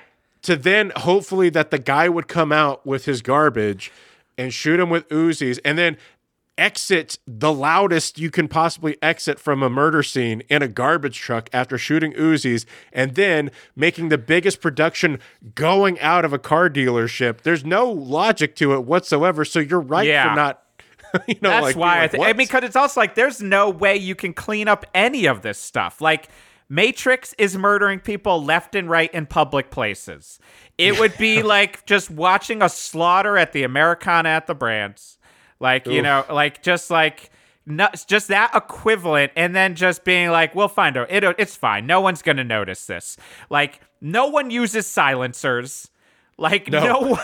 Like, no if one. anything they put like like even like louder like things on it just to make it if there's one thing that's gonna wake me up here, it's a garbage truck going by. Like, I mean, Oh, yeah. everyone is got to be woken up at that time on the wrong day and pissed off. Um, but yeah, so they're going, and so they're going to put him on a plane to go to Valverde. This is also a part where I've gotten confused before, and maybe you can clear this up. So Yeah. they're putting Matrix on a plane to go to Valverde, which is going to take 11 hours. So Yeah. even that, I was like, okay, an 11 hour flight. Where exactly is Valverde? Like, I tried to do the math of like Aruba's this far. Here's this. If you're coming from California, come from California, that makes sense. You gotta go cross country. Yeah Okay. Um, it's at least it's a direct flight at least it's a direct flight. It does seem like he has first class. Like, you know, it's at least uh, uh, upgraded economy. Um, and and it's definitely a big plane because they've got an elevator in it. Still something I've never completely seen, and I know it does exist, but like it part that's of the That's what plot. inspired uh the director, right? Yeah, he saw. Yes, Yeah. exactly. He was trying to take a dump, and then he saw the elevator. um, which also we'll get to that in a second. But like as a kid, I was always confused, and I was like because I didn't understand the concept of an elevator and a plane, and I was like, Yeah. how is he getting f- to this basement from the shitter? Like I thought he was always as a kid sitting in the in the bathroom faking he's taking a dump and that somehow it opens to the next level. And I was like flummoxed by this as a kid. But so so then if he's going on that plane and I basically know where are they going? Where they do explain it They're- kind of. It's an island off the coast of Mexico, but on the west side. No, they're. I mean, are you talking about the the the compound that they're at? Yeah, where is Dan Hedaya and Bennett and Alyssa Milano going to? That place is closer to L.A. That's just kind of off. That's just an island that's kind of off of the coast of wherever. I forgot exactly where they said, but from there they plan to go to Valverde to then take Once his, he his- murders. Yeah, once he murders, once the job is done, then they're going to go. That's why they needed the passports and everything. So then that way they could finally go there and then he could take his position as the new president. Yes. Cool. Now it makes more sense. I always would be like, again, my wife would be like, wait, where are they going to on that boat? And I'd be like, I at one point I remember just not thinking, be like, they're going to Valverde. What are you talking about? And No, I was like, no yeah, way, that doesn't work. Yeah, because the only way to get there was on that canoe boat. Because Right. that's why, because that guy, uh, the uh, guy from um, Predator yeah. was, he had come back from, that's why he had that receipt for the fuel. Right. Yes. And then guy from Warriors, guy from, guy from Dan Patrick Kelly. Yeah, Sam. Patrick Oh, Kelly, also from VFW, which I rewatched. Yeah, Yeah. Uh, He's uh, always playing a scumbag, which yeah, is perfect. He's very good at being a scumbag. Uh, uh, in The Crow, too. Uh, yeah. Oh Jesus, I forgot about that. Yeah. Um, so, so he, that's the plan. So, so, uh, uh, Warriors dude and other giant guy are bringing him to the airport, putting him on the plane because it's the heady days where you could just wander around airports, just smoke cigarettes, like Yep. hit on chicks, do whatever. So they put him on the plane. This also flight attendant. Teela. Yes. Flight Yep, attendant right. is Teela from Master Universe. We had talked about Chelsea this. Field. Yeah. Yes. I remember that's why I always was why why do I have such a crush on this woman from two Me of these too. movies? I Um, thought the same thing. I was like, I was like, I was like, say, who is that? Because yeah. I was like, I'm attracted. Phantom Yeah. tingles, baby. Um, and then uh, so he's fucking with that guy.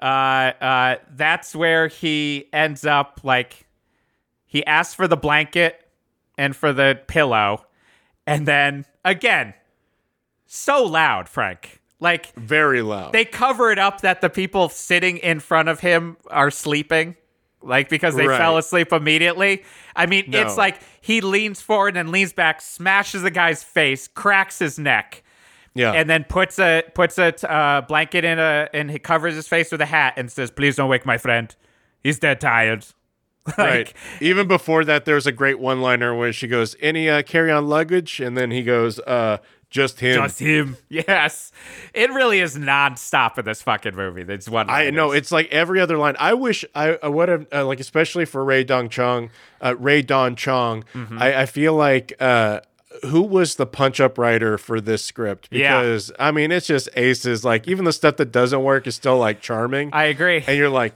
man, this is great. I just Yeah. wonder who the punch-up person I was on the script because know. it's it's killer. Steven de Souza's got it, baby. If he's the one only doing the punch up on that, and you know, I gotta think there gotta be other people there, or it's Arnold, baby. But- maybe Arnold's got the goods. But to your point, Geoff, like there are people beside too who, if I were on a plane and I heard that, I'd look over and be Yeah. like, "What's going on?" yeah, why are they even if I wrestling? a few rows up. yes, definitely. We forgot that he also said, "I'll be back, Bennett." Uh, he does his "I'll be back" before he gets on the plane. Right. Also- I'll be ready, John. I'll be ready, John. He's actually maybe like it's fun to do the Arnold, but it's fun to do a Bennett too. Like cuz he's got an insane voice and it's very it's got a cadence to it that's really fun to get going. Um I just need to f- I need to find the touchstone for it. Like I need to find the impression touchstone for a Bennett. Um, because it's a he's kind of approaching it in this like sexual deviant way yeah, too. yeah, because he's so like uh into the idea of like killing someone and that's why how he ultimately gets him in the end. he's end horny. like he's horny playing for into his hubris yeah, his, Yeah. he's getting him off like just like He's horny about, for like, Matrix. stabbing. He's horny for revenge. Uh, uh, and he is feel. I mean, to the point that like it legitimately always annoyed me that he says he does it pro bono. Basically, he's Yeah. like they offered me money and I declined. And I always, grand yeah, in my mind, I'm always just like, take a little bit, like you know, take Yeah. a couple grand. Like I mean, for your time. hey man get get some cash so you can uh you know like it's just a little like per diem you know for food Exactly. Like you got travel, you got expenses. Like you blew up your fishing boat. Like you don't have Right. a livelihood or a life anymore. Uh, you know, maybe he just thinks he'll be a general eventually, even though he's constantly making fun of Dan Hedaya's like soldiers. He's like, they make me laugh. Yeah. He's talking about, have you ever seen a night like that? I don't even want to do it. I started doing the terrible racist voice that they give even the actors, the the the soldiers, when they're like, have you ever Oh, seen yeah, a yeah. knife? Have you ever seen a knife go through a little girl's like throat? It's like butter. like it's like Yeah. ew. Gross. I'm also glad I do appreciate they never made it sexual. I appreciate well i mean not enough there, that there's it shades of it. There that's it like there's not enough that made me in the fun of it be like oh don't do don't molest her. Like i really you get Yeah. worried about that. Like it's a whole thing. Like the worst of it was when uh warriors guy um i'm just gonna keep calling warriors, warriors guy. guy when warriors uh says like it gives him enough time to have turns with the daughter it was like Yes. that was the worst of that i yeah. forgot about that so yeah so then he ends up calling on a payphone fucking making a paper trail nonstop there's a lot of action scenes in this based around getting a quarter like it really sets up this is 1985 and I need quarters for payphones. Like he freaks out at one point and with Ray Don Challenge, like, give me a quarter, give me a quarter. Um, like he's going to a peep show, but he needs to use a payphone. Um, yeah this is before the days of 1-800-collect Exactly. And that was a great invention. And this is we're sponsored by 1-800-COLLECT. If you join our Patreon, you're not going to get these 1-800-COLLECT ads. That's coming now. Um, and so then he starts hitting on Rae Dawn Chong. I realize that's a pretty good device because it sets up that she has to get involved in this because he's following her. Matrix is following Warriors. Uh, uh, and then he calls her uh oh how does he word it he ends up like hitting out he's like i got something i really want to show you and then he Yeah. calls her like he's really pronouncing like a hua he's like all right Yeah. you fucking hua right um and wait then we totally skipped over the fact that how he escaped oh my god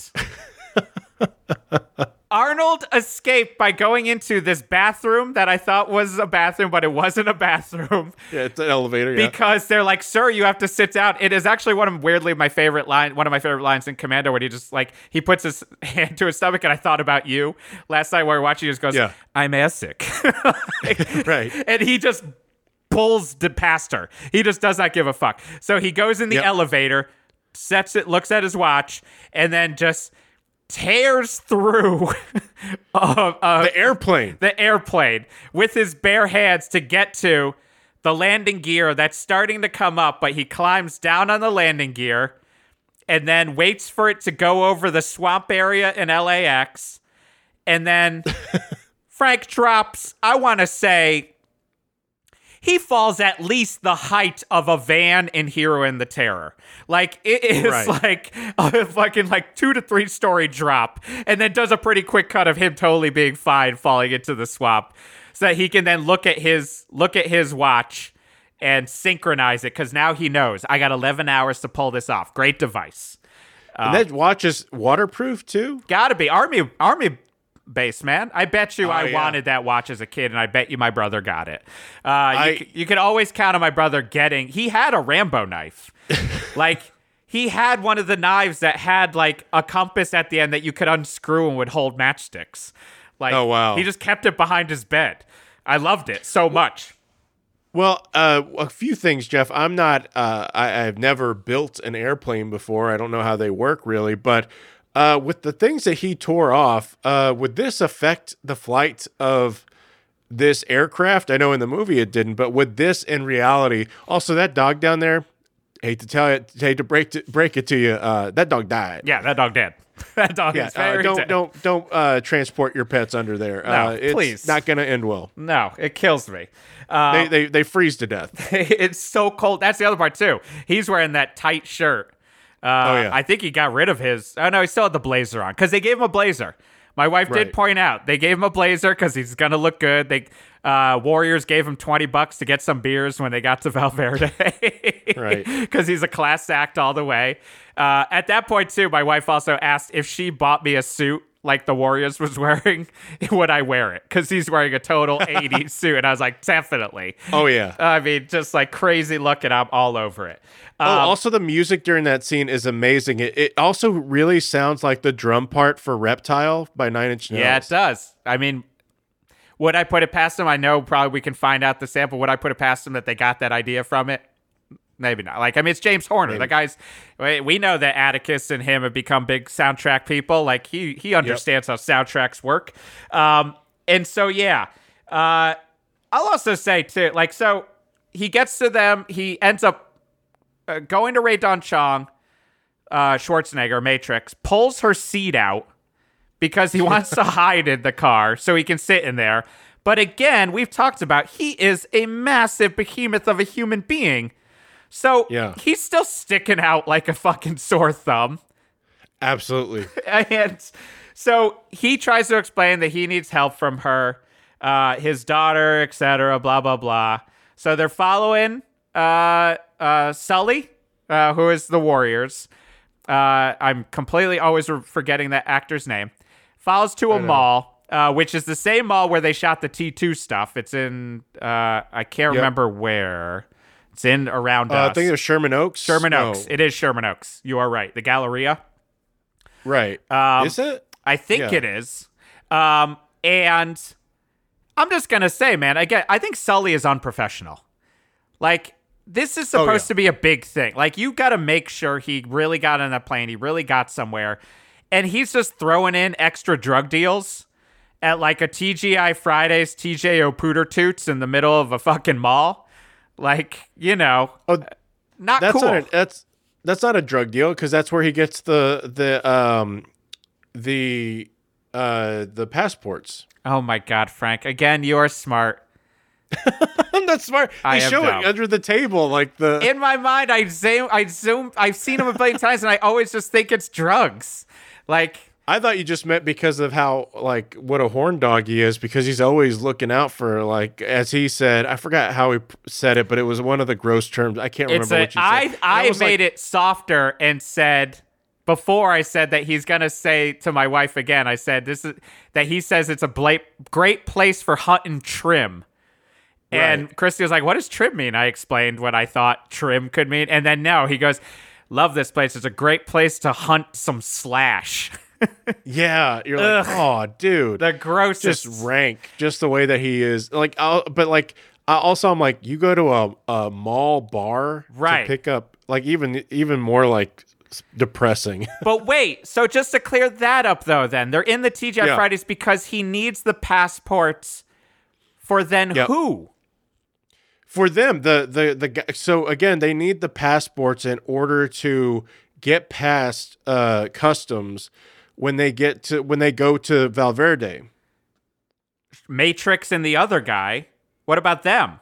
No, Matrix and the other like Matrix has nothing to like But doesn't he need a passport? Were they just like, fine, fuck it, we can just use your own? I guess, maybe. yeah, because he's already there. Like Matrix is fine to go to the other country. Yeah. But uh I don't think the guy I think uh the other guy who went with them because he's just there to hand them off to the other two guys. Right. So he's probably just gonna turn back around. I don't think that guy was gonna stay there. Oh, he was So just he doesn't fly need the back. passport. Okay. I get so confused because I'm just focusing on the murder and the one liners. Oh, yeah. Like it's just so crazy. So he ends up realizing Matrix is there. He's in that mall, uh, the mall that's full of crazy 80s uh, long balloons that he's gonna end up swinging on. Oh, Um, yeah. fucking. Uh, uh, he ends up getting first. This he does he does the security guards get called in first? Yes, because the security guards Yeah. get called in. And then one of them has got a crazy voice. He's like, "Want to see me kick some ass?" As he's hitting Oh yeah, some ladies. that guy was funny. I yeah. loved him. Uh, he's just like he is one ugly son of a bitch, like as he's describing him. And then uh, Sully's in a uh, phone booth that they made out of balsa wood, even though they said that Schwarzenegger can lift 450 pounds. Um, lifts up this crazy Philip K. Dickian uh, phone Right. booth, uh, and then ends up like Sully escapes. He gets in the fucking hell uh, in the elevator. Uh, all the there's like 20 security guards at this fucking mall. Like, There's I was I was thinking this is overkill for this mall. yes, it might be Like too there- many. There's no way they had that much security at that mall. No. Swings over. I'm only going fast because I'm realizing how long we've already talked about Commando, Oh, which is great. We'll go forever though. with This uh, swings over. Uh, gotta be Schwarzenegger. Doesn't look like a double, maybe to me, and No. I got worried about him. It's like swinging on that balloon that he ripped in half to get to the top of the elevator, uh, Right. doing his Tarzan swing, uh, and then ends up back at Rae. They basically they just end up back at the parking garage after all of that. Gets in the car, still picks up Rae Dawn Chong, which is very nice of him. that was surprising to me. I was like, I would have just, but then he, I think, just like he said, he needed her. So maybe he was still in that mode of being like, I need you to help me out because Yeah. you're a decoy or you're, you know, Yeah. somebody who can help me get closer, which actually ends up working for him at the motel. But we'll get to that in a Yeah. minute. Ends up chasing Sully, crashes very hard into a telephone pole on Laurel Dude. Canyon. Like, So hard. like, and immediately goes like crashes harder than you've ever seen. That goes, "Are you all right?" And then moves on. Yeah. and they are. She's like, Oh. "Yeah, I'm fine." She has uh, a really funny, not really funny, but I thought it was like, wow, that's some sass for already. But when he explains like what they're, who they are, and she's like, I've only known you for five minutes, and I want you dead too. pretty good sass. The look he gives is just like, "Bleh." like he just growls a little. Yeah. Uh, his Sully's car flips over his Porsche, and then he ends up picking Sully up by one leg and holding him over a cliff.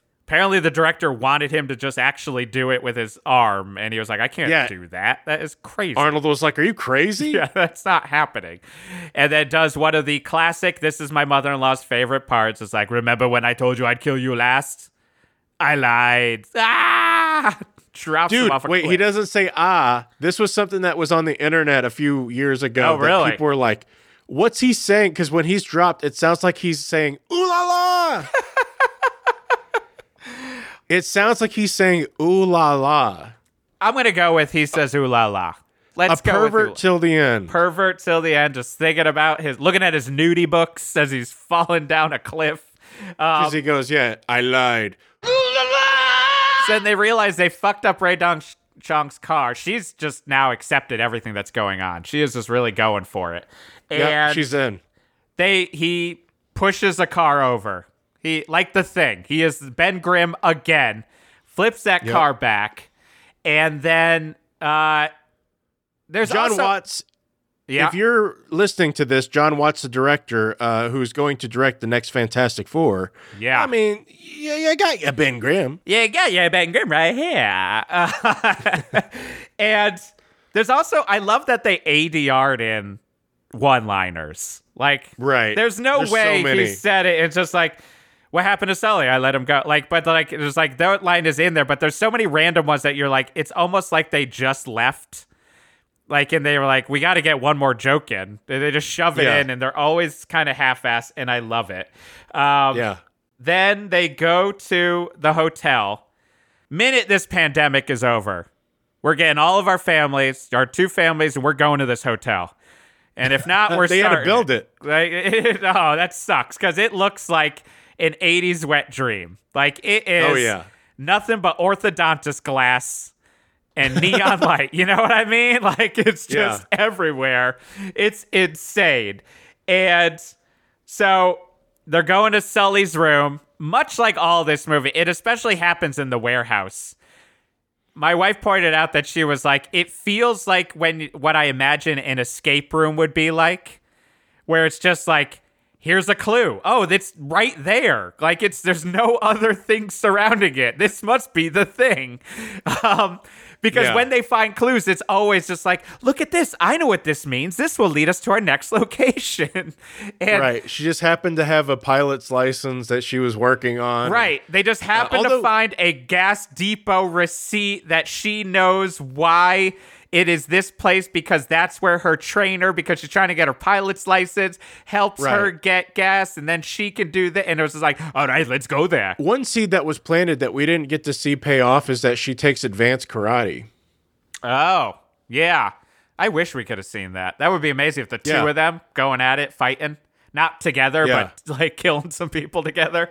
Um, Also, I yeah. want to call bullshit about that he Arnold didn't train his daughter. Like much like in Halloween, the new Halloween, Yeah. uh the yeah, David Gordon Green one of like uh the Strodes like knowing, you know, They've got that one scene in the opening montage of them doing like the basic karate I learned when I took like karate in elementary school while my mom did aerobics class. And like I didn't understand Yeah. when I was getting my uniform. I was just in sweatpants. But so yeah, they're at that hotel. Uh Predator guy comes back. Uh he gets Rae Dawn is on the team now because he's just ripping Yep. her shirt open, Matrix, just to act like he was she was having sex with Sully. Yep. And she's got great one-liners. Like like, you know, like Dude, who are she's you? MST3K-ing the shit out she of this fight. really is. She is our new crow. I mean, she is our top servo, baby. Like, yeah, because like, who are you? Room service, I think is what she says. And then Right. Predator comes in, and him and Arnold just start busting everything into the most very canony, gratuitous boob. Yep. because of course there's a couple fucking in the next room, and they've just bust through that door, that shared door. Apparently if you look there's a video camera set up. Oh, really? Oh, so like they were having Yeah. was it a porno or they were having couples? Maybe we don't. I'm guessing. I don't know, but they were yeah. filming it. Love it. And also, uh, if you look at the position of when they break in, it looks like she was pegging him, maybe. Oh man, I love it. That's great. And it's it does that classic '80s thing where it's like gotta be massive boobs. They Like the, are- like, giants, like the '80s kind of. You know what I mean? Humongous- Like the Barbie twins type of. humongous fake boobs.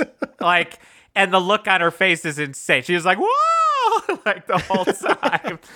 and Predator gets murdered. He gets a fucking shaft through his chest. I don't even really know. Broken door, maybe. I think it was like a broken table thing. I don't know. He eats green berets for breakfast. He eats green berets for breakfast. Exactly. Um, I can't believe this macho bullshit. that's where they that's where they I bet you they were like just like Arnold with the Bennett scene. They were like just do a bunch of lines and they Yeah. used two of them because it's like I can't believe this macho bullshit. You guys eat too much red meat. Yeah, like these guys eat too much red meat. they should have had a rule of threes there of like I can basically see you measuring each other's penises or something. Right. um and so this might be where there's also an ADR line. They get into Cook's car, which is the guy from Predator's name. Yeah. And it's like they're basically leaving, and it's just like, we'll take Cook's car. He won't be needing it. Like hardly a joke. like just like Yeah. just like felt they needed some way to understand why they were taking this car. I don't know why they needed that, but whatever.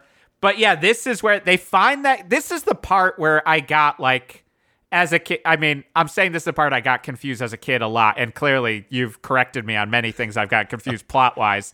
It's also maybe the It's slowest okay. I only noticed it during food poisoning. That's true. Oh, you asshole. you son of a bitch. Um, but so they go to this fuel depot, and what they're finding out is one, it's much more enjoyable to watch Arnold Schwarzenegger climb than Chuck Norris. Uh, it's just he's Yep. just it's I- I wrote that It's just more fun than the molasses two by four slowly going up a building. Uh, no matter what, he's a god, and you're just like, oh, look at that body, Jesus Christ, Schwarzenegger, you look fun.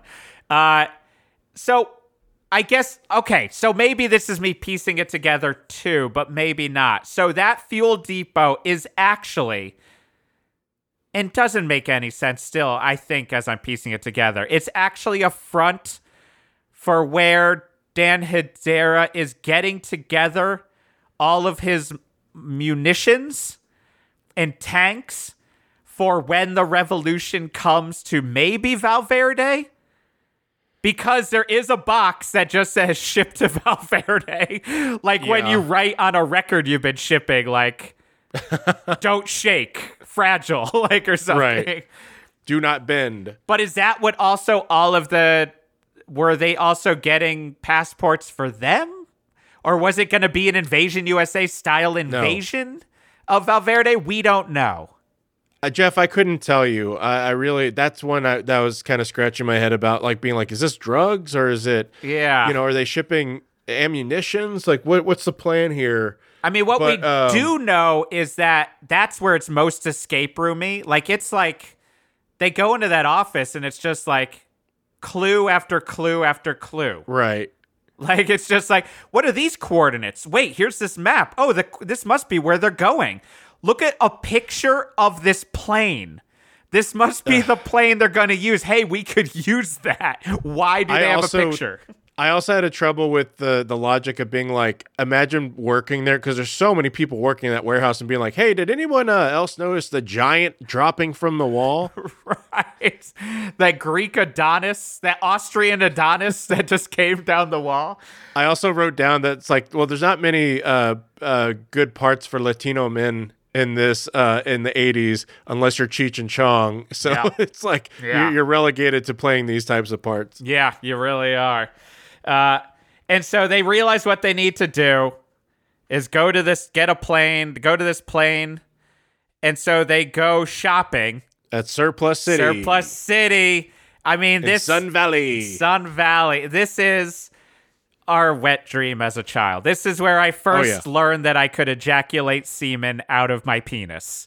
Is is when they are just going through Surplus City, just taking everything that's cool as fuck, and then Yep. he knows that there's a button that will open up a crazy secret room that has yeah. fucking rocket launchers and I love that. shotguns and M16s, and he's just taking everything.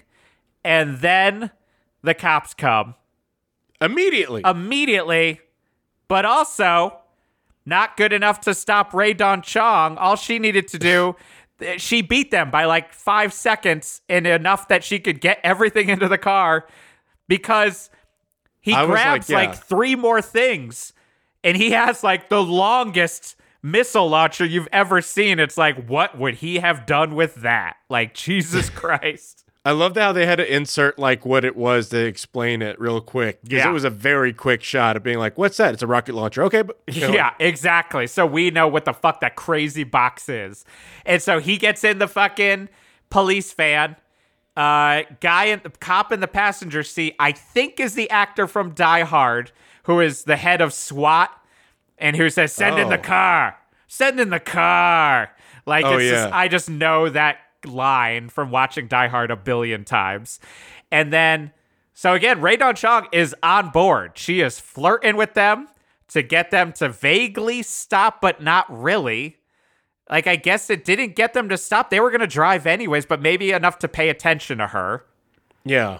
so that she could then shoot a rocket launcher backwards. I love that part, man. I was like giddy because it's been so long since I've seen this movie. I forgot a lot of it. Yeah. And like when she gets up and like just takes that out, I was like, oh fuck yeah. It is such a good. It's so. It feels so satisfying. And then she blows yeah, up. it's sorry, it's one of those parts like in movies where you're like, I wish I could have been in the theater yes. to get the audience's reaction. It's like that with me with Ghostbusters being like the first time that Stay Puft comes onto screen. I know. I wish I could live that moment in the moment that it came out. It would have been oh, just Yeah. like so awesome. She ends up getting him to escape because she blows up the police truck, but he's fine because he's the thing. Yep. And then they get to the set, the the plane, Uh, it's a canoe with wings, is how she describes it. She's upset that there's a no digital readout. Uh, but he's just that good, Frank. They can't get this plane to get going. He just bangs it like he's Fonzie kicking a jukebox. And Uh, yeah, that's what I wrote down. He Fonzied it. he Fonzie that shit, and the plane just gets going. He's like, "There you go. Let's go. Let's do this." He also slams the controls forward because she's not making it go quick enough. And constantly, I'm just like, "So dangerous."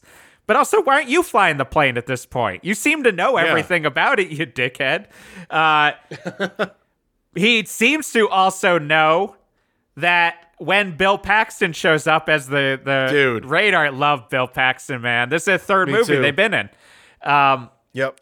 he knows that he should make the plane fly closer to the water so that the waves will kill the radar.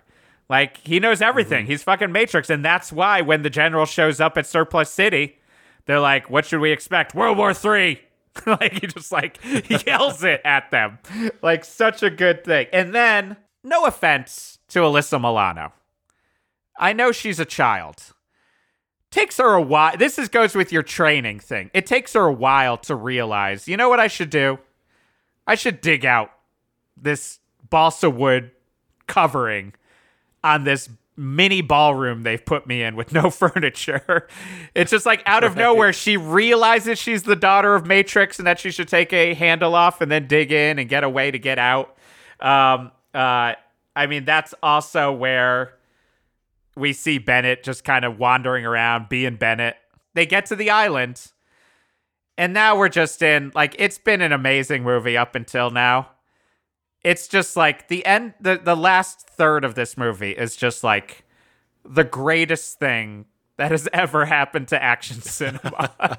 Not to be hyperbolic but it is I mean, it's yeah, it's just one action set piece after another. I mean, they land, which is weird that they they land uh, with undetected. If it's such a uh, you know uh, A an island that yeah, a fortress, but then like he just gets down to his skivvies, uh, then suits up in the which they make fun of in Hot Shots yes um and in National Lampoons, but like he just suits up like just to the nines, Yeah. and just one army of the gear. one of the best getting ready scenes ever one of the best getting Yeah. prepared scenes ever because he also get comes out of smoke when he's done clipping shit Yeah. putting paint on himself camouflage paint that doesn't exactly make sense because i don't know what The five lines will do to you on your face but whatever the ray of sunshine on his back too. After he's just like, yeah, it's so. I wrote down, I wrote down. It's like, oh, this is what the incel alt right Q dummies are prepping for now. Like they're kind Yes. of like being like they're they're imagining that's them right now. the fucking Proud Boys cosplayers are fucking out there thinking that they're Arnold in Commando. Like, and it's Yep. just like, because also, you ain't. You're dumpy like us. Like, I mean, that when my wife was like, why did he get down to his skivvies? I was just like, because he's Arnold. I was Yeah. just like, look at him. Like, that's You why. got it. You flaunt it. Y- uh, y- Seriously, baby, you strut when you are Arnold. I mean, look at that fucking body. Watching him row, my goodness. I'd be in underwear all the time if I looked like that. all the time, just nonstop, just forcing situations. And then, I mean, Frank, it is just a wild ride of murder. Like it is like it's it's like when we hear about Tom Savini getting the call from George Romero and just being like, "I'm doing Dawn of the Dead. Just I need you to come up with a billion ways to kill zombies." oh yeah. And this is just like we're gonna have a billion Valverde soldiers, at least a hundred of them, because you're gonna get you up to a hundred and five, and or hundred and two, and just kill them every single way you can, and they're gonna be housed in giant balsa wood houses that are going to explode like nothing you've ever seen explode with mannequins that are supposed to be human beings Right. blowing up like it's a nuclear test site in fucking the hills have eyes. Uh but it is just pure insanity and even then to match it the saxophone becomes like a john zorn record Like Oh, it yeah. is like just like just like out of nowhere, wild Lower East Side free jazz, like Naked City. Like it's just so insane. Um, yeah, it was just like I started writing down kills, and I was like, "There's too many." There's too many. like Also, he uses that Russian uh, ballistic knife like launcher. So Frank, yeah, what what is that thing? I wrote down. I I tried to Google shooting knife and could not find anything. What is It's that? It's called a Russian ballistic knife, Okay. and it like it's like in a like it's a spring launch. Oh, because yeah, he already like immediately like kills a guy in the gut, two throwing knives, and then that thing has always just perplexed me. I Like, cause it's Yeah. so cool. It's a blade. It, it from the handle, the blade like springs out. Is it is it a one shot? Like it's a one sh- like you can't replace. Okay, it's awesome. I think so. I'm not sure. I haven't owned one, but I'm. Uh, it's on my wish list. If you're a big Canon fan, uh, it, we're gonna be like uh, when Cam Girls or something have like a Amazon wish list, but ours is a Amazon wish list that somehow is only connected to Surplus City from 1985's Commando and will get us Russian ballistic knives. Um, you can also throw in a couple landmines that he's putting everywhere because those things are gonna Oh, be yeah. blowing buildings up non-stop. Louise. Um, But that's kind of like a missing in action too. Where the well with the buildings? No, yeah, where he's like planning the explosives and Yes, stuff. yes, yes, exactly. Um, oh yeah, yeah, yeah, yeah. And then he does the slowest weapons takeout ever. Fucking molasses two by four. Um, Yeah. I weirdly had a brain fart. and I was like, "Why is Frank talking about Mission Impossible?" I was like, Oh, "This no. is a canon." Missing in action. Yes, action. Um, I do think sometimes like because they're getting through them, he's a little willy nilly, like in how he uses the weapons. Like every once in a while, I'll be like, "Oh, use the grenade on just like two dudes over there." Like you should have Right. used it on a oil can or something. Um, there are a couple like like gymnastic style flippings. I wrote that down. I was another National Lampoon's Loaded Weapon one joke uh, at the beginning of the movie where they're flipping out of the convenience store and it's just like shot after shot of them flipping and doing these acrobatic takes. And I wrote that down too. I was like, I was like, uh, let's see, what did I put down? Um, great flips for explosions. Yeah. There's one that the guy from one of the grenades, like he's doing like a triple Lindy from back to school. like it is an insane, like double flip with a rotation at the end corkscrew. Um, Yeah. He also never learned to aim in Delta Force, like his squad. He's just like, fuck it, bullets everywhere. And hey, I appreciate Yep. it. Like, we're not running out of munitions here. Um, so he gets in the shed. He, Oh, yeah. He runs out of weapons, so he's like, fuck it, I'm going to start using saw blades and axes and machetes. It's still slightly unclear how, when he's getting shot by like six guys with machine guns, it seems like he just crawled into the roof. Like that Yeah, he, he, escaped. just he Spider Maned his way up into the roof of it, and then so when they came in, he just he swung down. That's your hint, everyone. That's your that's your lesson from the Cannon Bros in this episode. If you're ever in any tight situation, Spider-Man it.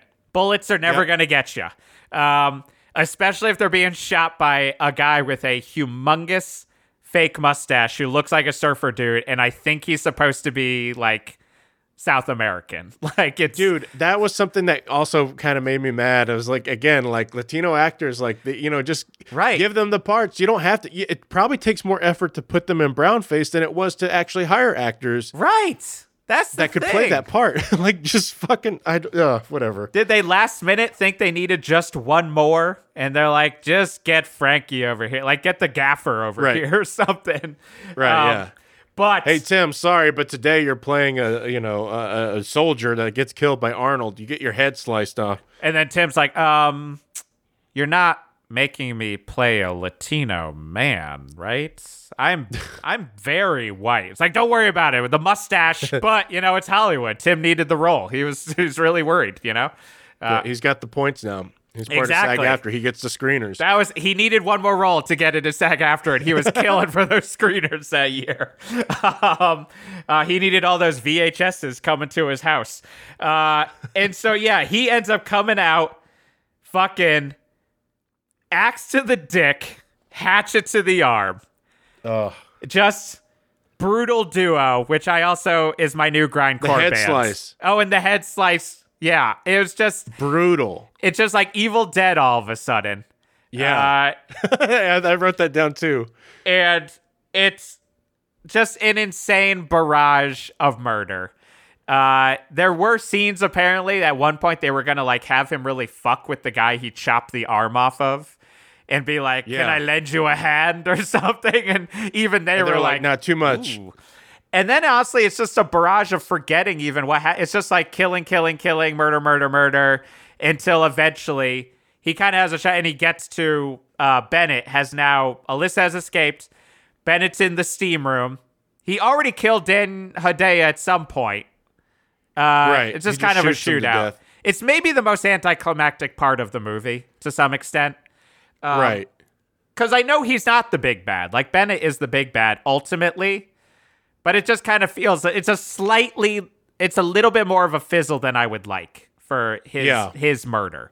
Um, there should be We don't even get a you're not you and I aren't so different or like we're Yeah. not so different you and I you Yeah. know, like oh man, I would kill for a Hedaya. You're not so different. We're not so different. Speech like that would have worked so well. Uh, but they get into the steam room like it's fucking Nightmare on Elm Street. Hell yeah. You got that underlit uh great uh look that Yeah. I love in the 80s I love where it. it's underlit. Oh so perfect. I love that look. If we were if we were making like a top 10 list of aesthetic choices from these movies that have affected our lives um that shot might be one of them like that kind of Yeah, that great underlit look. great. the underlit great baby. That's a good summary of it. Uh and then yeah like this is where bennett is jizzing his pants more than he's ever like is i put a knife in me bennett put your penis in me just like hey we Yeah. know we know now from 10 to midnight like a knife is his penis like we just needed the freudian analysis of leo from 10 to midnight to let us know that So I have I have something to ask Geoff. So he heard his daughter again. He's got super hearing because he could hear his daughter all the way down. But then when he gets down there, he can't tell when she's screaming. Like he can't follow that. it's really loud in that that room that steam Oh, yeah, is going so. off frank you can't stop steam you know Give me steam. And what you feel could make it real. oh Peter Gabriel. For you? yeah thank you for referencing one of my favorite singers and one of the few songs by him that i have to be like i can't peter i can't that's one of my first CDs. Is uh is um, is uh, us? No. Yes. No. That is us. Yeah, it's us. So There's is the us and one there's before. So and yeah, he's got all the whatever. Yeah. So has Red Rain as well. Uh, I mean, Us does. Us is great. I only recently, not to get on too sidetracked, but only recently did I start rediscovering as a huge, you know, Genesis and Peter fan uh, Yeah. and everyone's solos. Uh, I never gave Us a huge amount of time, but there's like Sinead O'Connor is It's so a, good It's a more on commercial. It's It more but it's great. Like that Sinead O'Connor stuff where she's basically doing what Kate Bush would have done. Uh, Yeah. is so good, but and there are some more commercial things. Like I skip over Steam, but I also skip over Sledgehammer and Big Time. Uh, I, I love can't- those songs too. Digging in the dirt. Yeah. digging in Dirt's a love. I- For I just have a real. Uh, I could go off for a while about how I, I have a hard time with Big Time and Sledgehammer, but love us or us or so so much. Um, Right. eh, back to Anyway. Commando. Um, uh, but yeah, and then it's just them in a boiler room ripping off unbelievably hot boiler doors. Yeah. There's no way that didn't. I mean, I'm sorry. I know this is stupid to get upset in a movie. I should have nothing but suspension of disbelief. But like, I tried cleaning my oven not too long ago, and it had been off for like an hour, and I touched the like burner part and gave myself a wound that took like a week to heal. Like, I mean, Yeah. they it, you're not. It, it's gonna be a little hot, okay?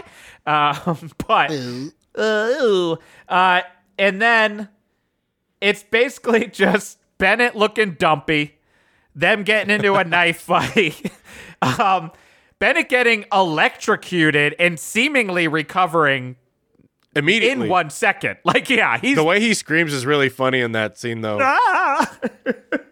it's like Captain Caveman yell. um, and then uh, gets Bennett finally gets murdered in the craziest way possible. Matrix is standing there with no weapon and realizes, oh, you dummy, the thing I should have done all this time. Rip a pipe off of the wall, throw it into Bennett so hard that it goes through him into the boiler and blows steam out of the pipe so that he can say, Bennett, let off some steam. Or It's the other way. Wait, Let oh, it goes, some steam. Let off some. That's the thing. I, this is one where I've done it so many times that every time I watch it, I'm like, Geoff, he doesn't yell it. Like, and whenever Yeah. I do it on my own, it's Benny, let off some steam. Yeah. But instead, it's let off some steam, Bennett, so that he can in the alternate cuts also say, I don't like small talk or whatever. Yeah, he goes, is. I hate small talk. Yeah. yeah, they're all pretty quiet. They're all surprisingly like reserved, but with that steel eye look. Like I could watch Arnold just stare at things with that steel eye look forever. I love that shot because it's like, oh no, we're going to make it clear that he went clean through. Yeah. And also remember, hey, it's not out of the realm of possibility because, like, let's not forget he was carrying a tree at the beginning of this movie. Yeah. And uh, he lifted up a phone booth and he uh, lifted up a car, you know, like, so it's like, He is Ben Not, it's not fucking impossible, people. Grim. He is the thing. You've established baby. the rules of this world. Matrix has class 100 strength. If we're going Yeah. by the rankings of fucking Marvel, the official handbook of the Marvel Universe, uh, he is not Spider Man. He does not have class 10 where he can lift 10 tons. He is in the realm of the Thing and the Hulk and Thor. He has, and Hercules. He has class 100. He can lift at 100 tons at least. And that means a pipe can go through Bennett's chest and Yep. into a boiler. And then. His daughter isn't traumatized whatsoever. no, no, no. She's fine. She's got a new mother. Uh, Rae Dawn Chong is there to pick up the pieces because that's when immediately the helicopters show up. We have the worst army in the world. Like they show up always either right before or right after. They're either letting people know where they can murder someone that was in their army or they're showing up so that Kirby can show up and say, Leave anything for us? Only bodies. like, and also, Kirby, look, I'm not a salesman. Okay, you know you know that, Frank, and I know that, but you got to give him a little bit of a breather. You can't push for the hard Yeah. sell. Like immediately, he's like, Immediately. Matrix, start up your team again. like, let's do this. It's like, give him a second. He just got with his daughter. He's gonna go fuck Rae Dawn Chong. We're guessing at this point. He Right. has to to Give him- somehow give him a shot. He somehow needs to have sex with Rae Dawn Chong to make it less weird what is Right. going on between them. Somehow. But yeah, give him a chance. Take a cue from that salesman who got murdered in the first couple scenes. Like, you got to do the hard sell, but not too hard. And that one's too hard. Uh, but he says, you know, until the next time. He looks at his daughter, looks at Rae Dawn, knows he's going to have a long, meaningful relationship with the both of them, Yep. and says, No chance. And then one of my favorite 80s action movie songs, I Will Protect You. Yeah. Power Fucking station. Power dude. Station, baby. I wonder, I needed to do the research though. I don't know. Is it, uh, is that, uh, uh, oh, why am I blanking? Is Robert Palmer Andy singing Taylor? that one? Or is it someone else? Uh, it was written by Andy Taylor, but I'm not. I'm wondering if no, Andy Taylor must have sang because it doesn't sound like Robert Palmer. It's not. I don't think it's Robert because I think at that point Robert Palmer had already gone solo.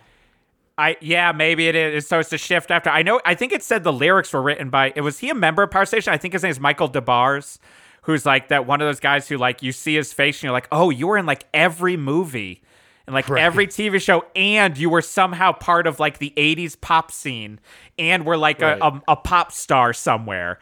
Um, but yeah, Yeah. that song, like I used to sing that with my roommate in college, like all we fight time for love. we fight for love. Like we, I would always like kind of like I do like a joke of being like half sincere. It's just like, you know, you are an island surrounded by my love. like, like there's like so many. Commando, featuring the song "We Fight for Love" by Power Station, available now on Capitol EMI Records. Only five ninety nine at Caldors, the nice price.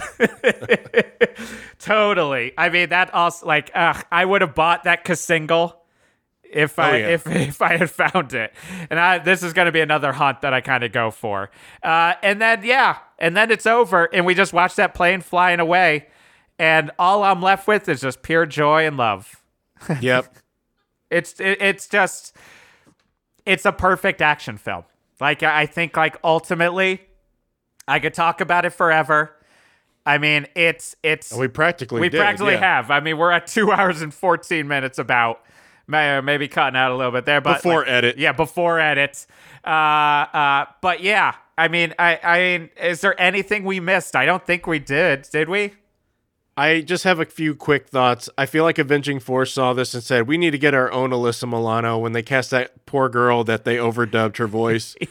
Um, at an hour and 14 minutes and nine seconds, there is one of the soldiers looks like Charles Grodin. I know which one you're talking about. I think. tried to get a screenshot of it, but it wouldn't let me do it from uh, if you watch on iTunes, Right. it won't. Uh, it automatically is like nope. Um, and then uh, the line that she says, like he goes, "How did you know how to work that l- rocket launcher?" She goes, "I read the instructions." Yeah. Up so good. Apparently, though, according to this is one of those IMD facts. I'm like, I don't know if I believe this one. Apparently, I didn't really see it. Like, you can see her holding the instructions when they take Yeah. it from Surplus City to set up that line. Uh, Yeah. Sure, you can. Maybe you can. I don't know. I didn't pick it up. Uh, Other actors who auditioned for uh, Alyssa Milano's part: Winona Ryder, Shannen Doherty, Elizabeth Shue, Drew Barrymore, Jennifer Connelly, and Patricia Arquette. So, uh, a list of uh, almost all of my Phantom Tingle crushes. Uh, Are all there. I mean, seriously, like I'm just like as you started listening, I was just like, all right, Winona Ryder, okay, gotcha, gotcha, gotcha. Oh, Yeah. Elizabeth Shue, oh yeah, that was a big one for me. Okay, yeah, yeah. Um, man, yeah, that's. I, I think Alyssa was a good choice. She's great in it. I think she works Yeah. so well. Um, She's yeah, she's perfect for the part, and like She's cute and she's just so spunky. likable. Like, yeah, she's likable. She's spunky, and she's got enough of an edge that like the lines worked coming out of her. Uh, that's why that's Yeah. why I was a little disappointed that we didn't have a thing where like she like somehow like stabbed Bennett in the eye with that thing that shiv she had. that would be fun. you know, like yeah. just showing like some kind of like because if you're gonna be his da- Matrix's daughter, you know he trained her. he doesn't know how to relate to her, Frank. He's been on fucking Delta Force missions this whole time. like, it's like like Well, then find common ground. Use that. Yeah, exactly. It's like, you know, I didn't play sports because I wanted to. Uh, you know, my dad played sports, so that's how you find a connection. In his case, he's going to tell you how to murder someone with a door handle, like, and smell people downwind. That's just how it works. um, yeah, it's the best, man. It really is the best. Uh, Yeah, I love it. out of all, uh, you know, out of uh, 10 cannons, it ain't a cannon, but if this was a cannon, how many cannons would this cannon be? For for the the bones of it, I would give it a nine. Yep. Uh, for the actual movie, I'd give it a six. Yeah. I was gonna do seven too for the actual movie of it being a Cannon because it's too good. So yeah. Uh let's say our average is seven point five. Yeah, 7.5 I think is a correct cuz yeah, it's got all the bones. It's what we said. It is a Cannon film and what it could be. What it is is a is a uh Cannon film that defin- that finally works. You know, uh it's a Cannon film that we're not making excuses for. you know, and that's I, I know it's a little unfair to say because movie making is such a particular science that it could just be luck that Yes. this ended up as well as it did because one element worked that made the other element work that made the other element work and it's so impossible to make anything in this industry to make it good so when Right. it is good it's like it's like uh one in a million you know But I mean, also though, Frank, when you said luck, did you mispronounce Arnold Schwarzenegger? Because I think Yeah, that's exactly. That's honestly, a- I think that's a that's, huge like part. that's such a huge part. Like, I mean, for me, there's just, it's few and far between what are the Arnold movies that kind of don't work, especially from the prime. Like, and I'll give like it's like Raw Deals, like one of the few that doesn't work for me for whatever reason. But like, I'll give so much leeway, just like we give we give a lot of leeway to Cannon because we love Cannon and we understand Yeah. how hard it is to make things. Um, but Arnold is just such a like I, I don't know. I I can't. I, it's like such a alternate reality if Arnold had done a couple Cannon films, like where Cannon would have turned out. You know, like Oh, yeah. I, I think I have faith he could have pulled him out. I have faith that like Yeah. he would have uh, used enough of his no, uh, I don't know, wherewithal to kind of find the right moves, or he would have he would have replayed Hercules or something just to fuck with Lou Ferrigno. And replay Right. Hercules in New York character, and then it would have been terrible. Um, you know, I just always trust Arnold's choices over Stallone. Hercules. Hello, I am Hercules. I am from Austria. that voiceover. yeah, it's so crazy sounding. Um, but yeah, man, uh, we love Commando, uh, and we love all you. Like we do, like again, like uh, we mentioned our Patreon. Check out our Patreon. Uh, we're once we get into January, whoever's signing up, we're gonna start these fun uh, things. Hope you enjoyed our could have been a Cannon. Uh, if you want to reach out to us uh, outside of the Patreon, Frank, where can the people get us? You can find us on the socials on Twitter and Instagram at the Cannon Canon. Remember that second canon is one N. You can also email us at thecannoncanon at gmail.com. That second canon is one N. Exactly. So do it. But until next week, I'm Geoff Garlock. And I'm Frank Garcia Hale. And this is The, Cannon. Canon. I hate small talk. I got 20 more.